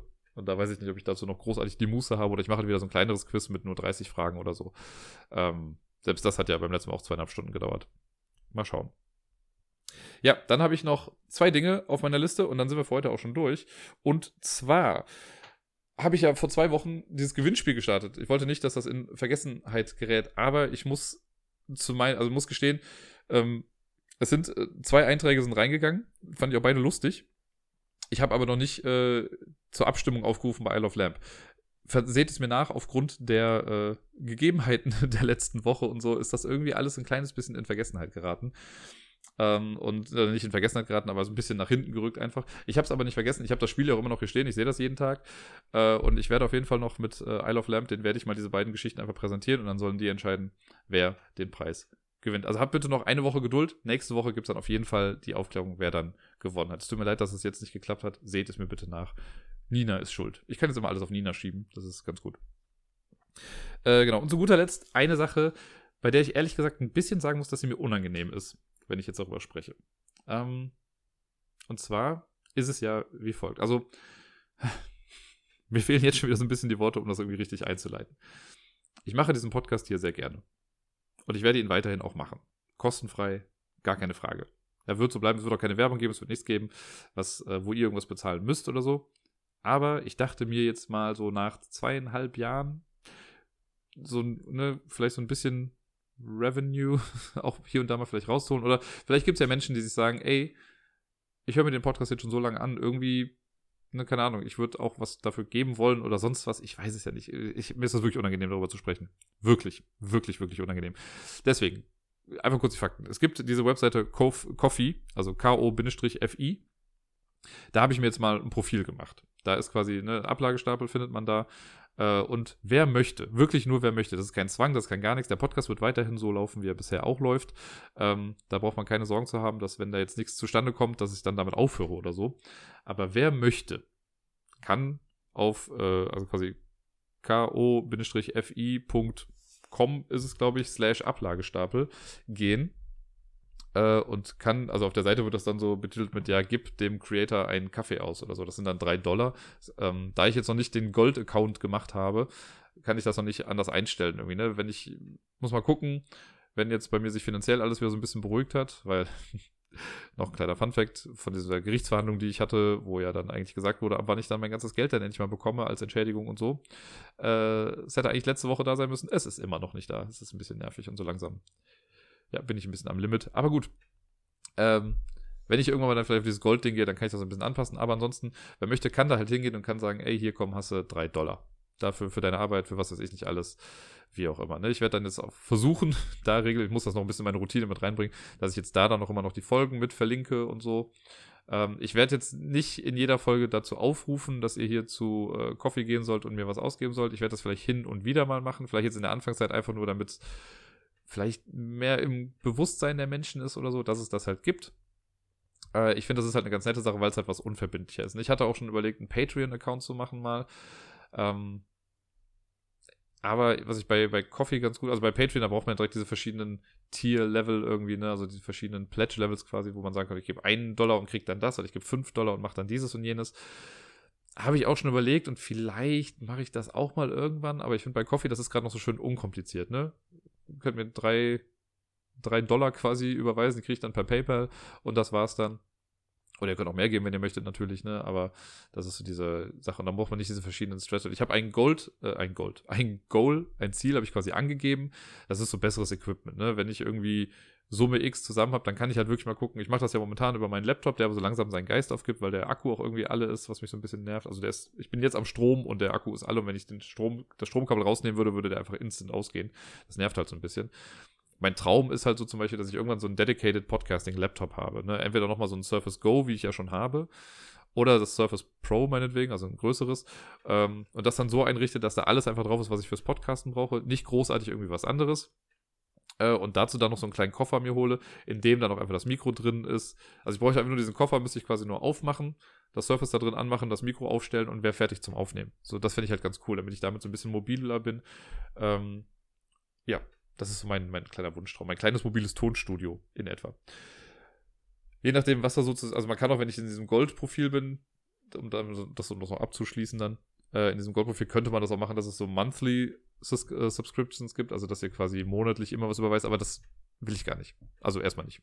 Ne, wenn ich irgendwann auf diesen Goldstatus wechsle, dann könnt ihr das quasi machen, äh, aber momentan reicht mir das so, wie es ist. Fühlt euch zu nichts gezwungen. Ne, wie gesagt, der Ablagestapel bleibt der Ablagestapel, so wie er gerade ist. Äh, ja, das ist mir halt, wie gesagt, unangenehm, weil ich mache das halt zum Hobby. Ich will ja jetzt gar nicht sagen, ich möchte damit jetzt meinen, meinen gesamten äh, mein gesamtes Einkommen irgendwie mit verdienen. Das ist auch total unrealistisch. Aber ich dachte mir, wenn hin und wieder vielleicht irgendwie so ein bisschen was dabei rumkommt, äh, dann ist es vielleicht einfacher, auch für Nina Windeln zu holen. Lass es mich so sagen. genau. Ja, so. Das war's jetzt. Ich hoffe, ihr habt auch gemerkt, dass mir das gar nicht, also es ist nicht, dass ich jetzt euer Geld aus der Tasche ziehen möchte, also es ist mir auch irgendwie unangenehm. Ich habe es jetzt einfach mal gemacht in der Hoffnung, dass vielleicht ein bisschen was bei rumkommt, aber ich erwarte das von keinem. Okay. so, so viel dazu. Das soll es dann auch für heute erstmal gewesen sein.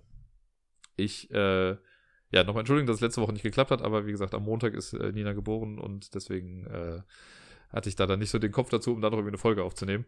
Und dachte, da habe ich erst überlegt, ob ich das in der Woche mache, aber dachte mir, nee, komm, dann spare ich das jetzt einfach mal alles an für zwei Wochen quasi und habe das jetzt dann alles rausgehauen. Ab jetzt geht es dann wieder im normalen Turnus dann weiter. Das heißt, nächste Woche Montag gibt es die nächste Folge. Und bis dahin wünsche ich euch allen viel Spaß, gutes Durchhaltevermögen in Zeiten wie diesen. Spielt viel, das bietet sich ja an. Und wir hören uns. Bis dann.